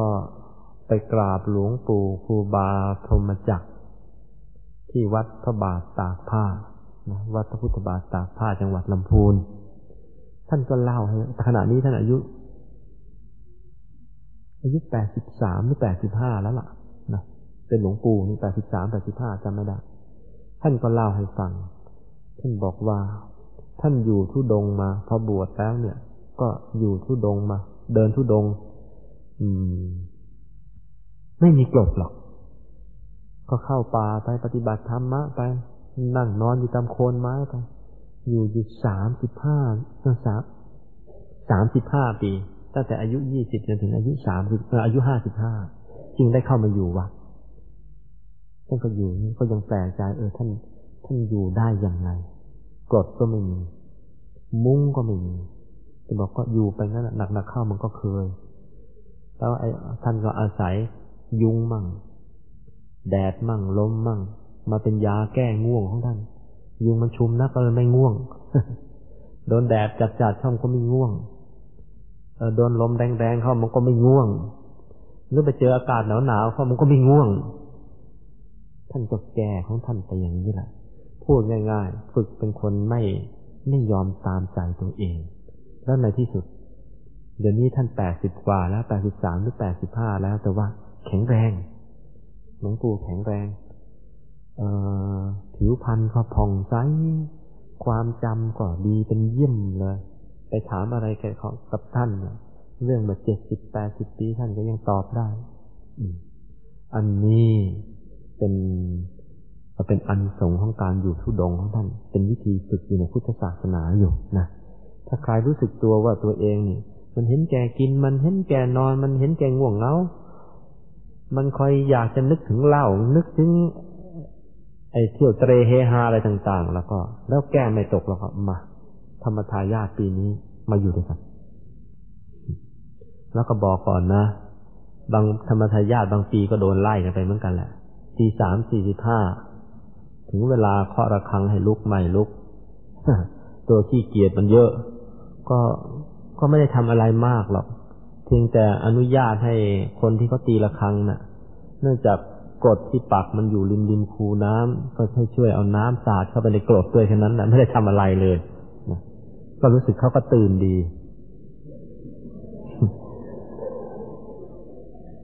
ทีนี้เมื่อเราเพาะนิสัยของเราขึ้นมานะว่ามีอุทตาทุรตา แล้วก็ปฏิรูปการี มีนิสัยสามอย่างนี้แล้ว ก็รับรองได้ว่า เราจะเป็นคนทำงาน เออทันเวลา ส่วนดีเยี่ยมหรือไม่เยี่ยมงานนี่ยังไม่พูดกันนะนี่แค่ทันนะเนี่ย นี่แค่ทัน เพราะฉะนั้นใครที่ยังทำงานไม่ค่อยทันเวลาอยู่ ก็มาเช็คตัวเอง ตรวจสอบตัวเองด้วยสามเรื่องนี้ วันหนึ่งเรานี้เป็นคนกระฉับกระเฉงกระฉับกระเฉงหรือเป็นตัวอืดอาดยืดยาดซึ่งอันที่สองเราเนี่ยรักงานนะถ้าเดี๋ยวนี้ยังไม่รักงานยังเห็นแกเล่นยังเห็นแกเที่ยวอยู่ก็ ให้พิจารณาตัวเองเยอะๆว่านี่เกิดมาชาตินี้เนะ่ะ ไม่ใช่มาเล่นมาเที่ยวอย่างเดียวนะ เราเกิดมาพร้อมกับหน้าที่ ตั้งแต่หน้าที่เป็นลูกที่ดีของพ่อแม่ เป็นพี่ที่ดีของน้องหรือเป็นน้องที่ดีของพี่ เออเป็นลูกหลานที่ดีของพี่ป้านะอา เป็นสิทธิที่ดีของครูบาอาจารย์ เป็นประชาชนที่ดีของประเทศชาติบ้านเมือง หรือแม้ที่สุด จะหันหน้าเข้าสู่พระศาสนาก็จะต้องมาเป็นพระภิกษุที่ดีนะแต่ความที่เรามีหน้าที่ติดตัวมาอย่างเนี้ยโดย โดยไม่ได้ไปใฝ่หามันก็มีมาอย่างเนี้ยเพราะฉะนั้นเราจะละเลยเรื่องการทำงานซะไม่ได้ เมื่อเรายังมียังยังไม่รักงานจริงก็ต้องมาตรองดูอย่างนี้ว่า มันถึงเวลาแล้ว ที่เราจะต้องรักงาน หากเราไม่รักงานเหงื่อของเราจะตกใน เมื่อเหงื่อตกใน วันใดวันหนึ่ง มันจะกลายเป็นน้ำตาไหลออกมา ให้เราต้องช้ำใจ หรือรักงานแล้วแหละแต่ว่าในการทำงานของเรายังไม่เหมาะยังไม่สม ก็ได้จะบอกว่า ตื้อครองโลกไปเถอะ มีงานอะไรเห็นงานอะไรก็ทำมันเรื่อยๆไป วันใดวันหนึ่ง มันต้องดีเข้าจนได้แหละ แต่สำหรับทำทำไปจนดีเข้าจนได้วันใดวันหนึ่ง เนี่ย ความจริงแล้วมันมีอุทาหรณ์เยอะตั้งแต่ว่าอ้าวมดปลวกนะพวกปลวก มันก็คาบดินมาทีละนิดละนิด ในที่สุดมันก็ทำจอมปลวกได้โตๆได้นี่ก็เป็นตัวอย่างของทั้งความพยายามจนกระทั่งทำงานได้สำเร็จนะหรือกษัตริย์จีนอยู่คนต้นราชวงศ์ฮั่น ไม่ทราบว่าใครเคยอ่านเรื่องไซฮั่นมั้งหรือเปล่า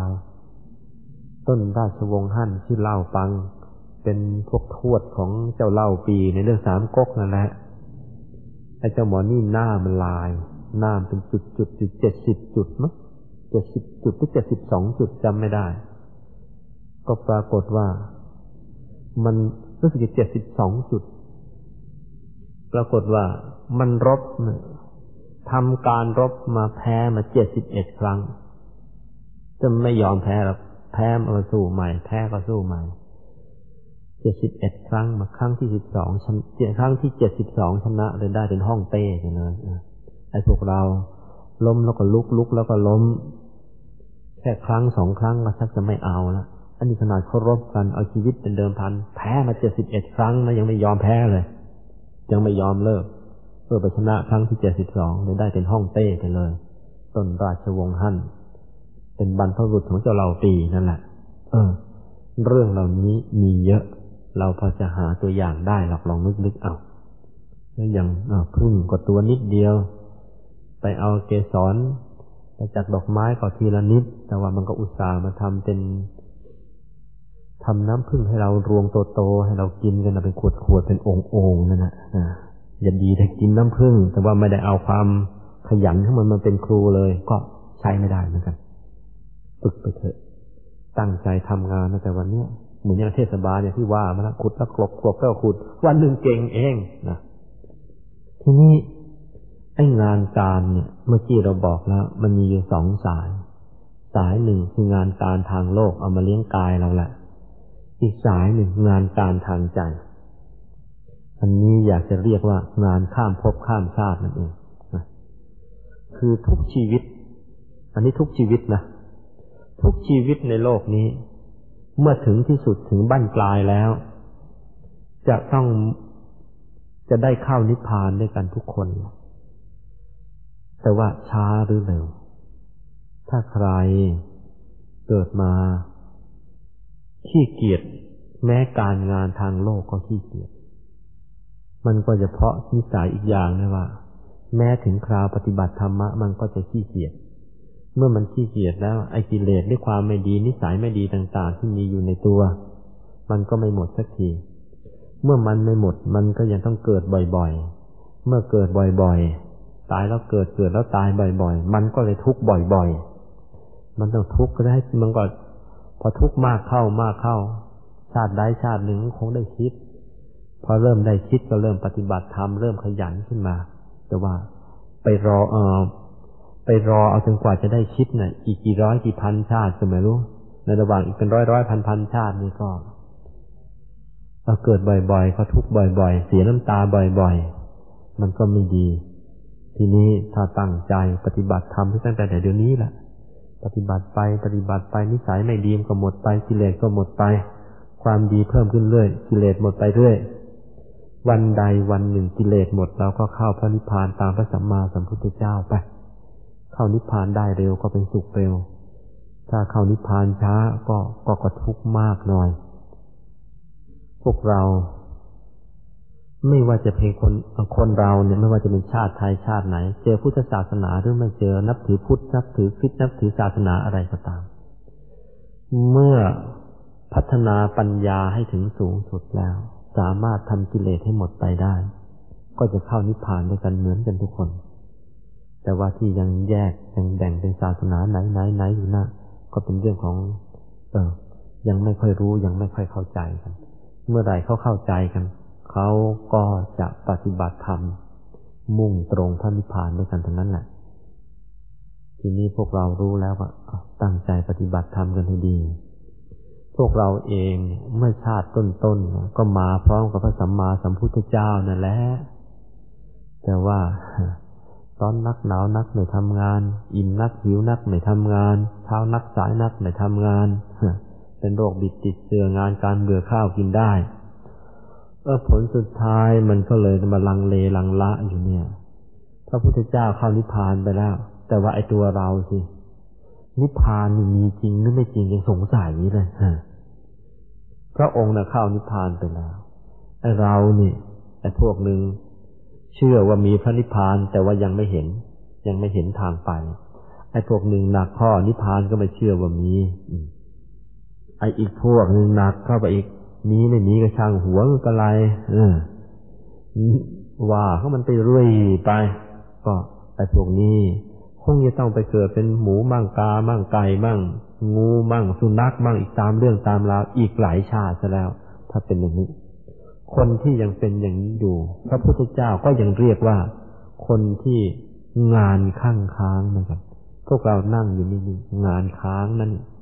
ถ้างานไม่ค้างงานเสร็จแล้วเป็นพระอรหันต์หมดไปแล้วนี่งานค้างนะเมื่อฉันเสร็จงานแล้วเสร็จงานยังไม่เสร็จยังไม่เสร็จ ถ้าเสร็จเหาะไปแล้ว นี่ยังไม่เสร็จ นั่งอยู่นี่ก็ยังเหาะไม่ได้ นี่ก็ยังไม่เสร็จเหมือนกัน เพราะฉะนั้นพวกเรานะ งานทางโลกก็รีบไปทำซะให้มันเสร็จเสร็จใครยังเลี้ยงลูกอยู่ก็เอารีบเลี้ยงมันโตโตไปเลี้ยงลูกเลี้ยงเต้าอยู่ก็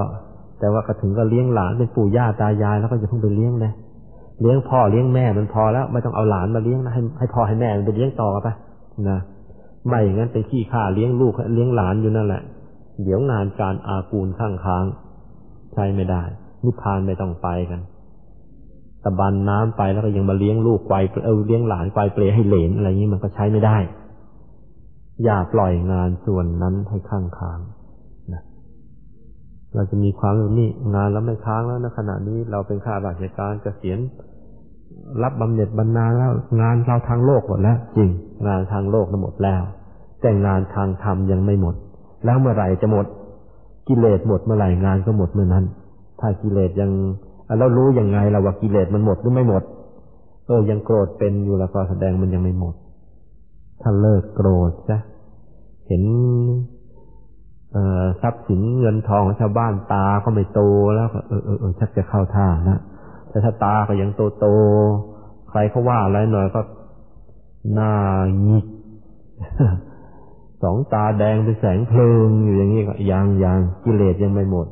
ถ้ากิเลสยังไม่หมดอย่างนี้ งานยังค้างอยู่งานยังค้างอยู่ก็รีบทำกันเสียรีบทำยังไงล่ะ เออ เหตุที่คนทำงานข้างค้างเนี่ย อันที่หนึ่งทำไม่ถูกกาละเทศะ อันที่สองทำไม่ถูกวิธี อันที่สามไม่ยอมทำไม่ทำอะไรไม่ไปดูทีวีจ้ะ ลสุดท้าย พระในตัวไม่ได้ดู เมื่อองค์พระในตัวไม่ดูกิเลสไม่หมด กิเลสไม่หมด งานข้ามภพข้ามข้ามชาติ มันยังค้างมันค้างมันใช้ไม่ได้ทีนี้ก็มาถึงหัวข้อสุดท้าย มงคลหรือว่า อานิสงส์ของอานิสงส์ของการทำงานไม่ข้างค้างอานิสงส์ของการทำงานไม่ข้างค้าง ก็ ทั้งทางโลกทางธรรมก็จะว่าปนกันไปแหละในทางโลกก็อันที่หนึ่งก็ทำให้เศรษฐกิจของตัวเองของครอบครัวของประเทศชาติดี นี่เป็นธรรมดาเลยคนไทยเรานี่งานการก็ยืดจะยาดข้างค้าง เพราะฉะนั้นขณะนี้เมืองไทยเป็นหนี้เขาอยู่เป็นพันพันล้านแล้วนะนี่ถ้าตายไปแล้วหนึ่งเอาเอาหนี้ทิ้งไว้คนรุ่นหลังอีกนะคนรุ่นหลังเกิดมาพอแวกคลอดมาจะคันก็แดกหนี้เป็นพันล้าน ราะฉะนั้นพอมันรู้ความมันด่าแม้แต่เราตายไปแล้วมันก็ด่ากระดูกเลยนะเพราะฉะนั้นตั้งใจงานการให้ข้างค้างใครมีงานมีการระดิบทำทำอยู่กู้เศรษฐกิจของตัวเองของครอบครัวของชาติให้มันดี เราจะได้ไม่ต้องเป็นหนี้ใคร อันที่สองมงคลอันที่สองก็ทำให้ตั้งให้ทำให้ตั้งฐานะได้นะคนเรานี่ยังตั้งฐานะไม่ได้แล้วก็ใช้ไม่ได้หรอก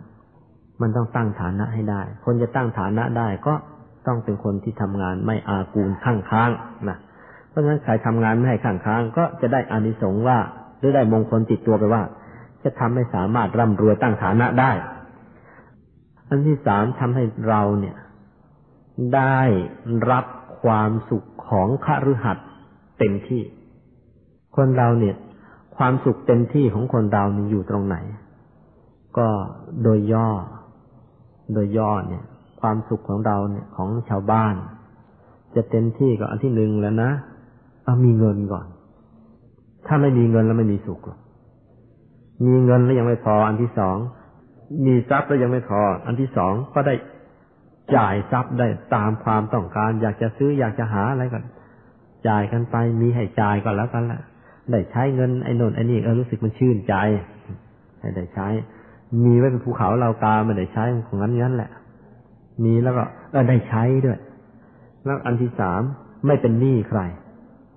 ความสุขของพ่อบ้านแม่เรือนหรือของคฤหัสถ์ของชาวโลก ความสุขอันนึงแหละคือไม่เป็นหนี้ใคร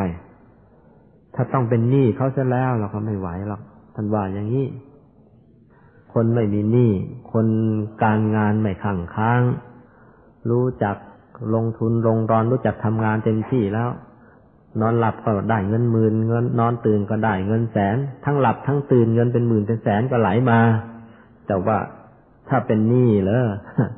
นอนหลับก็หนี้เป็นหมื่นตื่นมันหนี้เป็นแสน หลับหลับตื่นตื่นหนี้เป็นหมื่นเป็นแสนสบายเลยประสาทกิน อันที่สี่เป็นที่พึ่งของคนทั้งหลายได้นะคนที่ทำการงานไม่ข้างค้างเท่านั้นจึงจะเป็นที่พึ่งของคนอื่นได้ ในระดับนักเรียนก็เช่นกันถ้านักเรียนทำการงานไม่ข้างค้างล้วเพื่อนตอมเลยก็แล้วกัน นี่คุณขอลอกการบ้านหน่อยสินี่คุณขอลอกรายงานก่อนสิมันเป็นที่พึ่งของชาวบ้านเขาได้นะแล้วส่วนไอ้ไอ้คนตามลอกเขาน่ะเลยตั้งแต่เป็นนักเรียนนักศึกษามันก็ขอลอกเขาแม้พอจบไปแล้ว ขอยืมเงินเขาเออมันก็เลื่อยไปละพึ่งตัวเองไม่ได้นี่แต่ว่า ท่านเราเนี่ยเป็นคนทำงานไม่ข้างค้างมันพึ่งตัวเองมันแต่เล็กมาเชียพึ่งตัวเองมาเป็นนอกจากพึ่งตัวเองแล้วยังให้คนอื่นนะพึ่งได้นะเพราะฉะนั้นการทำงานในอากูลข้างค้างเนี่ยเป็นมงคลดีเหลือเกินว่า เป็นที่พึ่งของคนทั้งหลายได้ ถ้าพูดสำนวนโบราณเขาบอก เป็นหลักเมืองได้ใช่อันที่ห้าเป็นปัจจัย เป็นปัจจัยให้ เออสร้างบุญกุศลอื่น ๆ ต่อได้สะดวกขึ้น พูดง่ายๆ เอาบุญมาต่อบุญกันแล้วนะ งานชิ้นนี้มันเสร็จแล้วเนี่ยเขาก็เลยส่งงานชิ้นอื่นไอ้ที่ดี ๆ มีคุณภาพดีต่อไปให้เราทำความรู้ความสามารถมันก็ เออมันก็จะเพิ่มขึ้นเรื่อยๆเออนิดหนึ่ง เมื่อเข้าวัดมันเนี่ย ตั้งแต่ยังไม่ได้บวชแล้วคุณยายเนี่ย คุณยายอาจารย์ของเราเนี่ย ชอบพูดให้ฟังเสมอๆทีแรกก็ไม่สนใจ แต่ว่าตอนหลังๆก็ได้ยินเรื่อยๆเขาก็เอามาคิดแล้วก็เลยพยายามปรับปรุงตัวเองตลอดเวลา คุณยายชอบพูดอย่างนี้ เออ เวลาคุณยายเข้าครัว มีดเล่มไหน นะ มีดเล่มไหน มันทื่อ มันก็อยู่นั่นแหละ ไม่มีใครใช้ แต่ว่า ไอ้เล่มไหนมันคม ใครๆก็อยากใช้ แล้วยิ่งใช้มันก็จะยิ่งคม ไปดูเถอะ ในครัวเรานะ่ะ ไอ้มีดอันไหนคมมาใช้กันคอดไปเลย ไอ้มีดอันไหนทื่อล้วพอใครมาหยิบหั่นอะไรไม่ได้ก็โยนโครม ไอ้คนไม่รู้ไม่รู้คนหลังมาหยิบมาใช้หั่นไม่ได้ โยนโครม มันก็ทื่ออยู่นั่นแหละส่วนไอ้อันไหนมันคม ใช้กันเรื่อยใช้กันจนคอดแล้วมันจะเก่งนะแอะนะตัว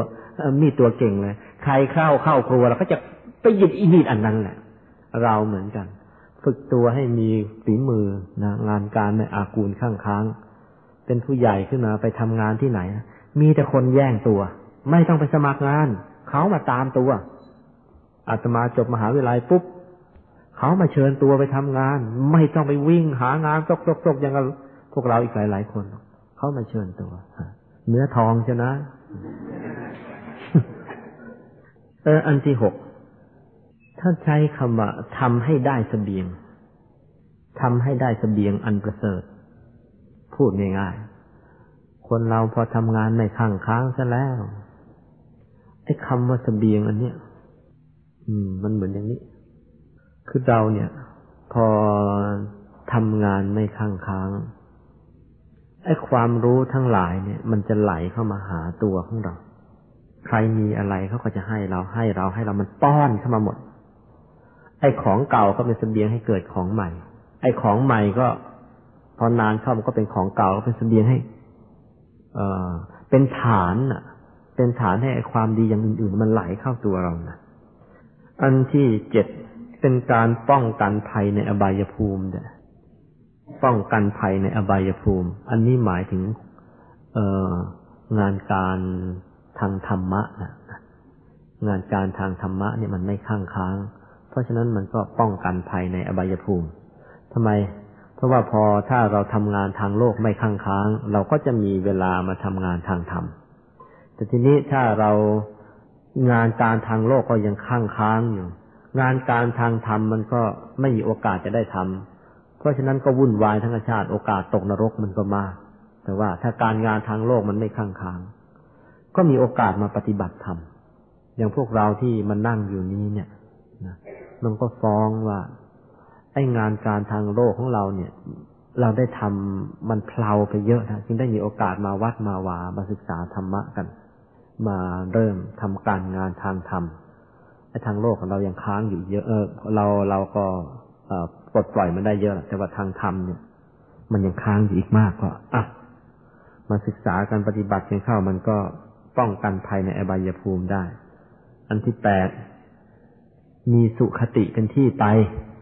เป็นไงล่ะ เออ งานการทางโลกก็ไม่ค้าง งานการทางธรรมมันก็ไม่ค้าง มันไม่มีความกังวลอะไร เพราะฉะนั้นสุขติเป็นที่ไป สุขติแปลว่าคติที่ดีมีอะไรมั่ง เออ ตายไปแล้ว จะกลับมาเกิดทิ้งอย่างน้อยก็ได้เกิดเป็นคน หรือจริงกว่านั้นอาจจะเป็นเทวดาไปเป็นพรหมก็แล้วแต่นะสุขติเป็นที่ไป แต่ว่าถ้าตกนรกเมื่อไรเป็นเปรตเป็นสัตว์ดิบฉานเมื่อไรเราก็เอออันนั้นทุคติ แต่ว่าเราไม่ไปแล้วนะเราจะไปสุขติ อันที่เก้าท่านใช้คำว่า ถ้า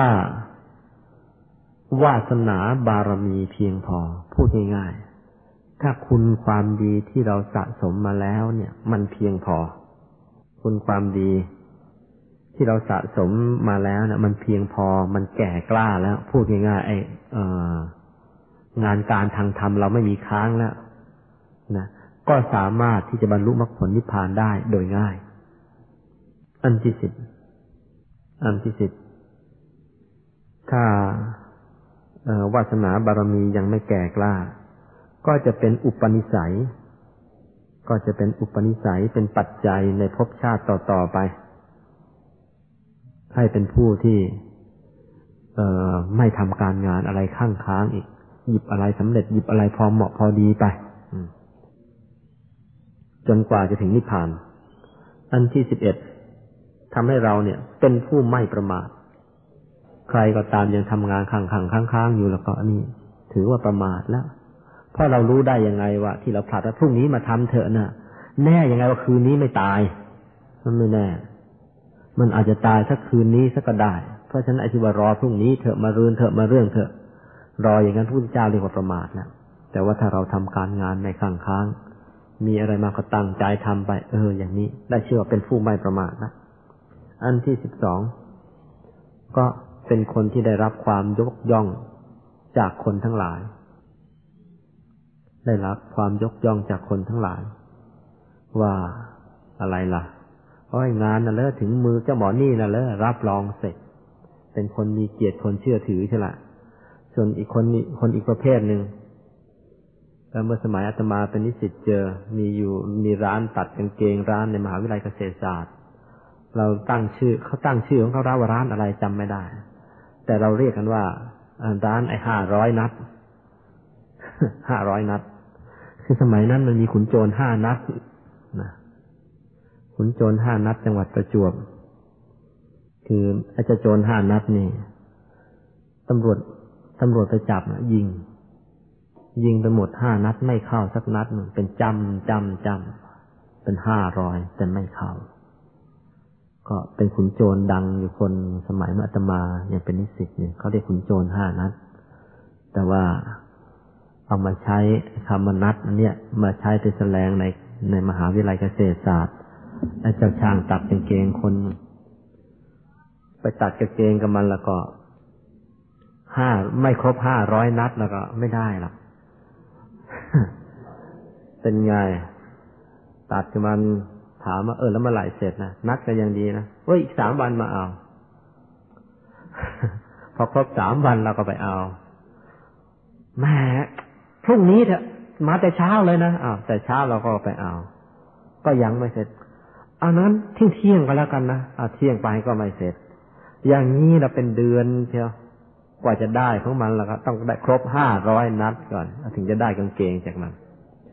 ยกเว้นไอ้กางเกงตัวไหน เราไม่ได้ให้ค่ามัดจำแล้วอันนั้นเร็วหน่อย ถ้าได้มีค่ามัดเจงมัดจำแล้วไม่ครบห้าร้อยนัดนั้นไม่ได้หรอกเมื่อเป็นอย่างนี้เขาตอนหลังๆเนี่ยแกเจอหน้าลูกค้าที่ไปตัดกางเกงไว้แล้วแกก็ต้องหลบหลบซ่อนๆไปกลัวเขาจะทวงนะท่านพวกเราก็เหมือนกันนั่นแหละไอ้พวกขุนโจรห้าร้อยนัดเนี่ย รีพอร์ตถึงเวลาไม่ได้ส่งอาจารย์แล้วก็หลบหน้ากันเป็นตาเชี่ยว การบ้านไม่ได้ส่งอาจารย์ก็หลบหน้ากันจะจับเป็นตับเชี่ยว เป็นผู้ใหญ่ขึ้นมา ไปกู้หนี้ยืมสินก็ถึงเวลาไม่ได้ใช้หนี้เขาเจอเจ้าหนี้มาหลบเชี่ยว เป็นพวกขุนโจรห้าร้อยนัดเหมือนกัน อันที่สิบสามท่านใช้คำว่าได้ประโยชน์ ทั้งสามเต็มภาคภูมิจำได้ไหมเราพูดถึงประโยชน์นี่มาตั้งแต่มงคลที่สองที่สามล้วประโยชน์เต็มภาคประโยชน์ทั้งสามเต็มภาคภูมิ คือประโยชน์ในชาตินี้ก็มีความสุขภาษาชาวโลก ประโยชน์ในชาติหน้า เออ ละโลกไปแล้วไปเป็นเทวดาเป็นอะไรไปที่ดีๆนะ่ะแล้วก็ประโยชน์อย่างยิ่งคือได้บรรลุมรรคผลนิพพาน ที่นี้มีนิทานประกอบอยู่ พอมีเวลา นิทานประกอบก็มีเรื่องเล่าว่ามีเรื่องเล่าว่าในสมัยโบราณเนี่ย มีเศรษฐีคนหนึ่งเศรษฐีอินเดียคนหนึ่ง วันหนึ่ง ขี่รถม้าไปกับคนใช้ ไปกลางเออไปกลางทางเขาไปเจอหนูมันตายอยู่ตวง ไม่รู้เป็นอะไรตายก็ไม่รู้แหละ อยู่กลางถนน ก็ชี้ให้คนใช้ดูบอกว่าเนี่ย ไอ้หนูแค่หนูตายตัวนึงแหละซึ่งใครๆก็เห็นว่าไม่มีค่าเนี่ย หนูตายตัวเนี้ยท่านรู้จักนะท่านรู้จักเอ่อมีนโยบายดีๆ นโยบายการค้าดีๆนะครับแค่หนูตายตัวเนี่ย สามารถจะไปตั้งหลักตั้งฐานได้ เอาไปทำทุนตั้งหลักตั้งฐานได้เห็นหนูตายกลางถนนนะ โอ้ยอย่างนี้รวยพูดง่ายๆเนี่ยไอ้หนูตัวเนี้ยถ้ารู้จักแล้วก็เนี่ยรวยได้ เหมือนอย่างคนจีนมาเมืองไทย รุ่นอากงของเราบางคน พอเข้าเขตอ่าวไทยเนี่ย เห็นใบไม้เขียวๆแถวชายฝั่งพอเห็นใบไม้เขียวๆท่านอากงของเราบางคน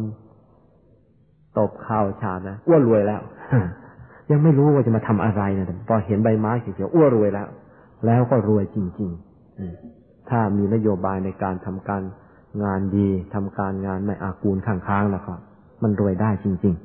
ๆ เศรษฐีคนนี้ก็เหมือนกัน ชี้หนูตายให้เอคนใช้ดูบอกว่าเนี่ย ถ้ารู้จักทำแล้วก็เป็นเศรษฐีได้ถ้าคนใช้ก็แน่เหมือนกันลงจากรถเลยปล่อยให้เศรษฐีกลับไปลำพัง คว้าให้หนูตายกลางถนนเอามา เอามาทำอะไร มันก็เป็นคนหูกว้างตากว้างพอสมควรน่ะ ก็ไปดูเชียว เออ บ้านที่เขาใจบุญแล้วก็เลี้ยงแมวนี่ยตำราแมวเนี่ย มันก็ต้องกินไอ้พวกเนื้อสัตว์แหละแล้วพวกบ้านใจบุญนี่ยังไงเขาก็ไม่ฆ่าสัตว์เอามาให้ให้แมวกิน ก็ไปเสาะหาบ้านที่เขาไม่ฆ่าสัตว์ฆ่าปลาแล้วก็เอาหนูตายมีไปขายให้เขาเขาก็ซื้อซื้อเอามาเลี้ยงแมว ก็ได้มาสตังค์ครึ่งสตังค์เท่านั้นแหละไม่ได้แทงอะไรเราก็ไอ้หนูตายตัวเดียว แต่ว่าคนมันมีปัญญา ได้เงินมาหน่อย เอาไอ้เงินนั้นนะไม่กี่สตังค์ไม่กี่สักสลึงนึงแหละก็ไปซื้อน้ำอ้อยไปซื้อน้ำอ้อยของพวกที่เขาขายน้ำอ้อย ถ้าไปซื้อน้ำอ้อยในตลาดเนี่ยมันก็แพง แต่ไปซื้อไอ้น้ำอ้อยไอ้ที่ถึงที่แล้วที่เขาคั้นน้ำอ้อยนะมันก็ถูกหน่อย คว้าน้ำอ้อยมาแล้ว ไม่พอ เอาถังอีกถังหนึ่งหิวน้ำฝนไปอีกถังหนึ่งเอาไปดักอยู่ที่ปากประตูเมือง เอาไปดักให้พวกที่อยู่ในวังเนี่ย พวกนี้มีหน้าที่ว่า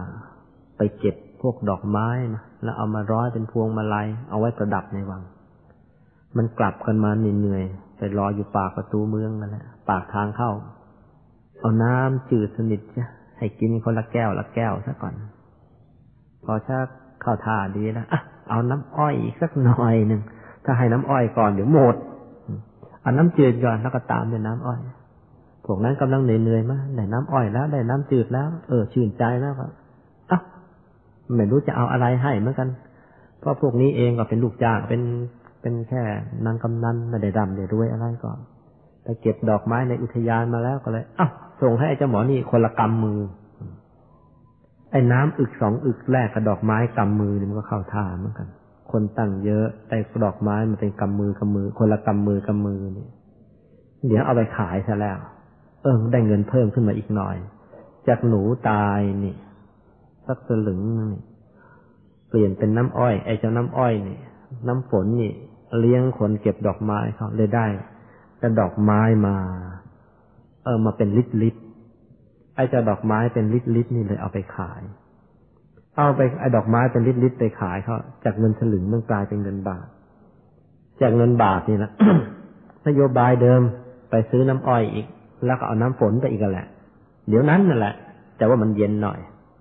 ไอ้ชุดดอกไม้ไปแล้วก็ไปเอาน้ำอ้อยมาอีก เอาน้ำจืดมาน้ำฝนมาอีกแต่พอค่ำหน่อยไอ้พวกหาฟืน ไอ้พวกหาฟืนกลับมา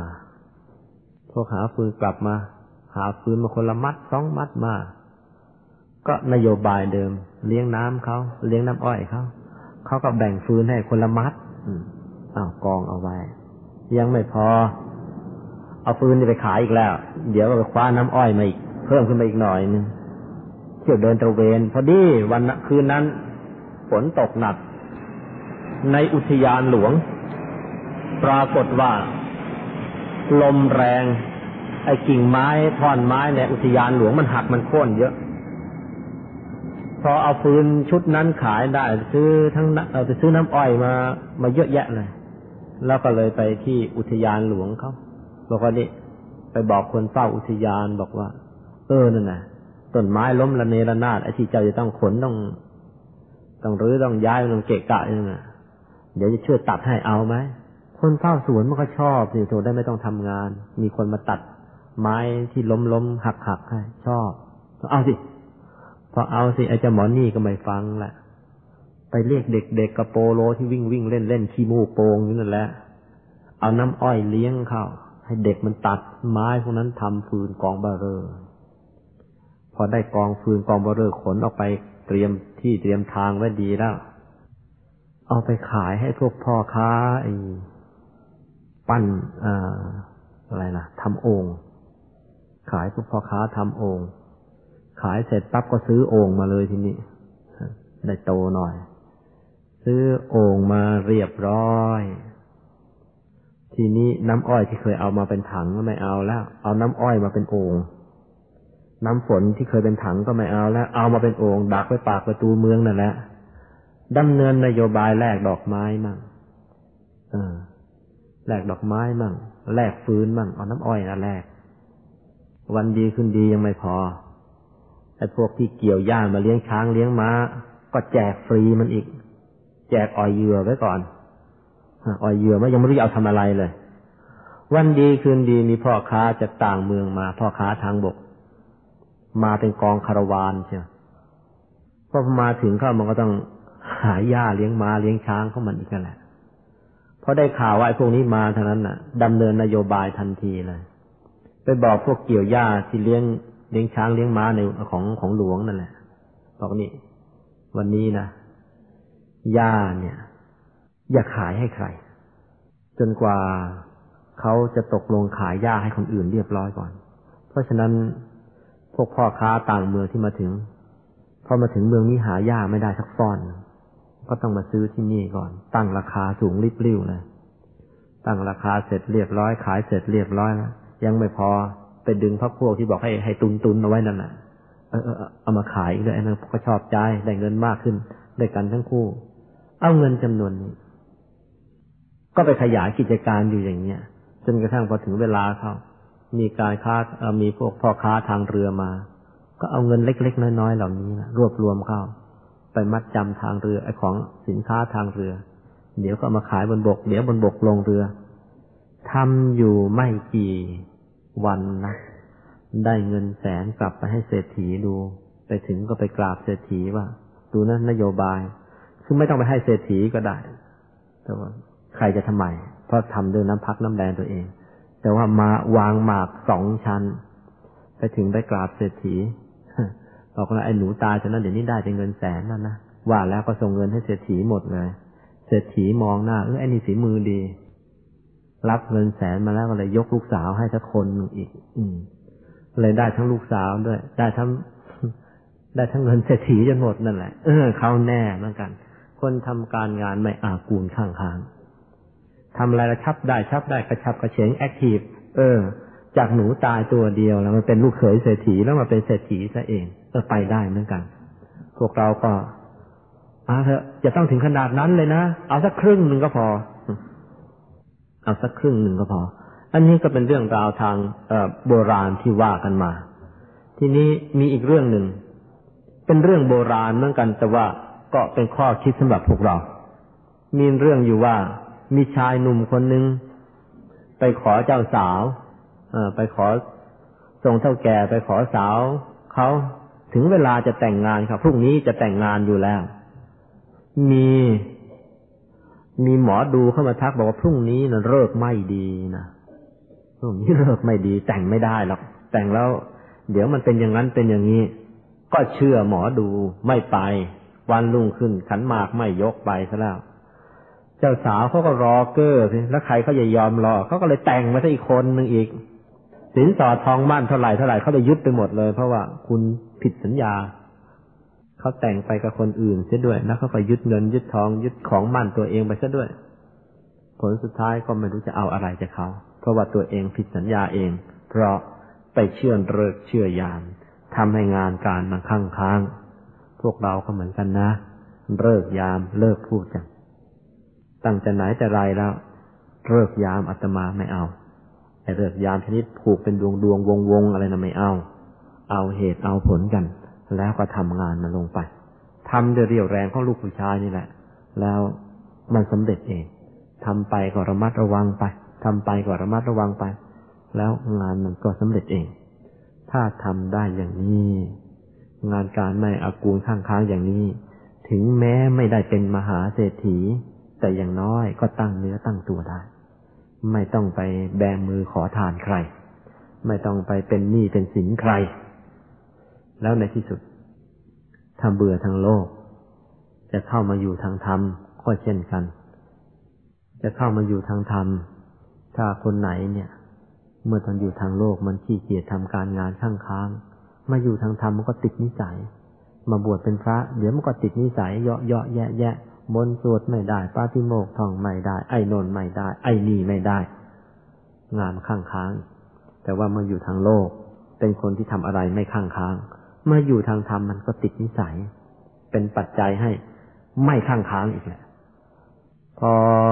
ชาตินี้มีนิสมาบวชมีนิสัยไม่ข้างค้าง แต่ว่าเอาละ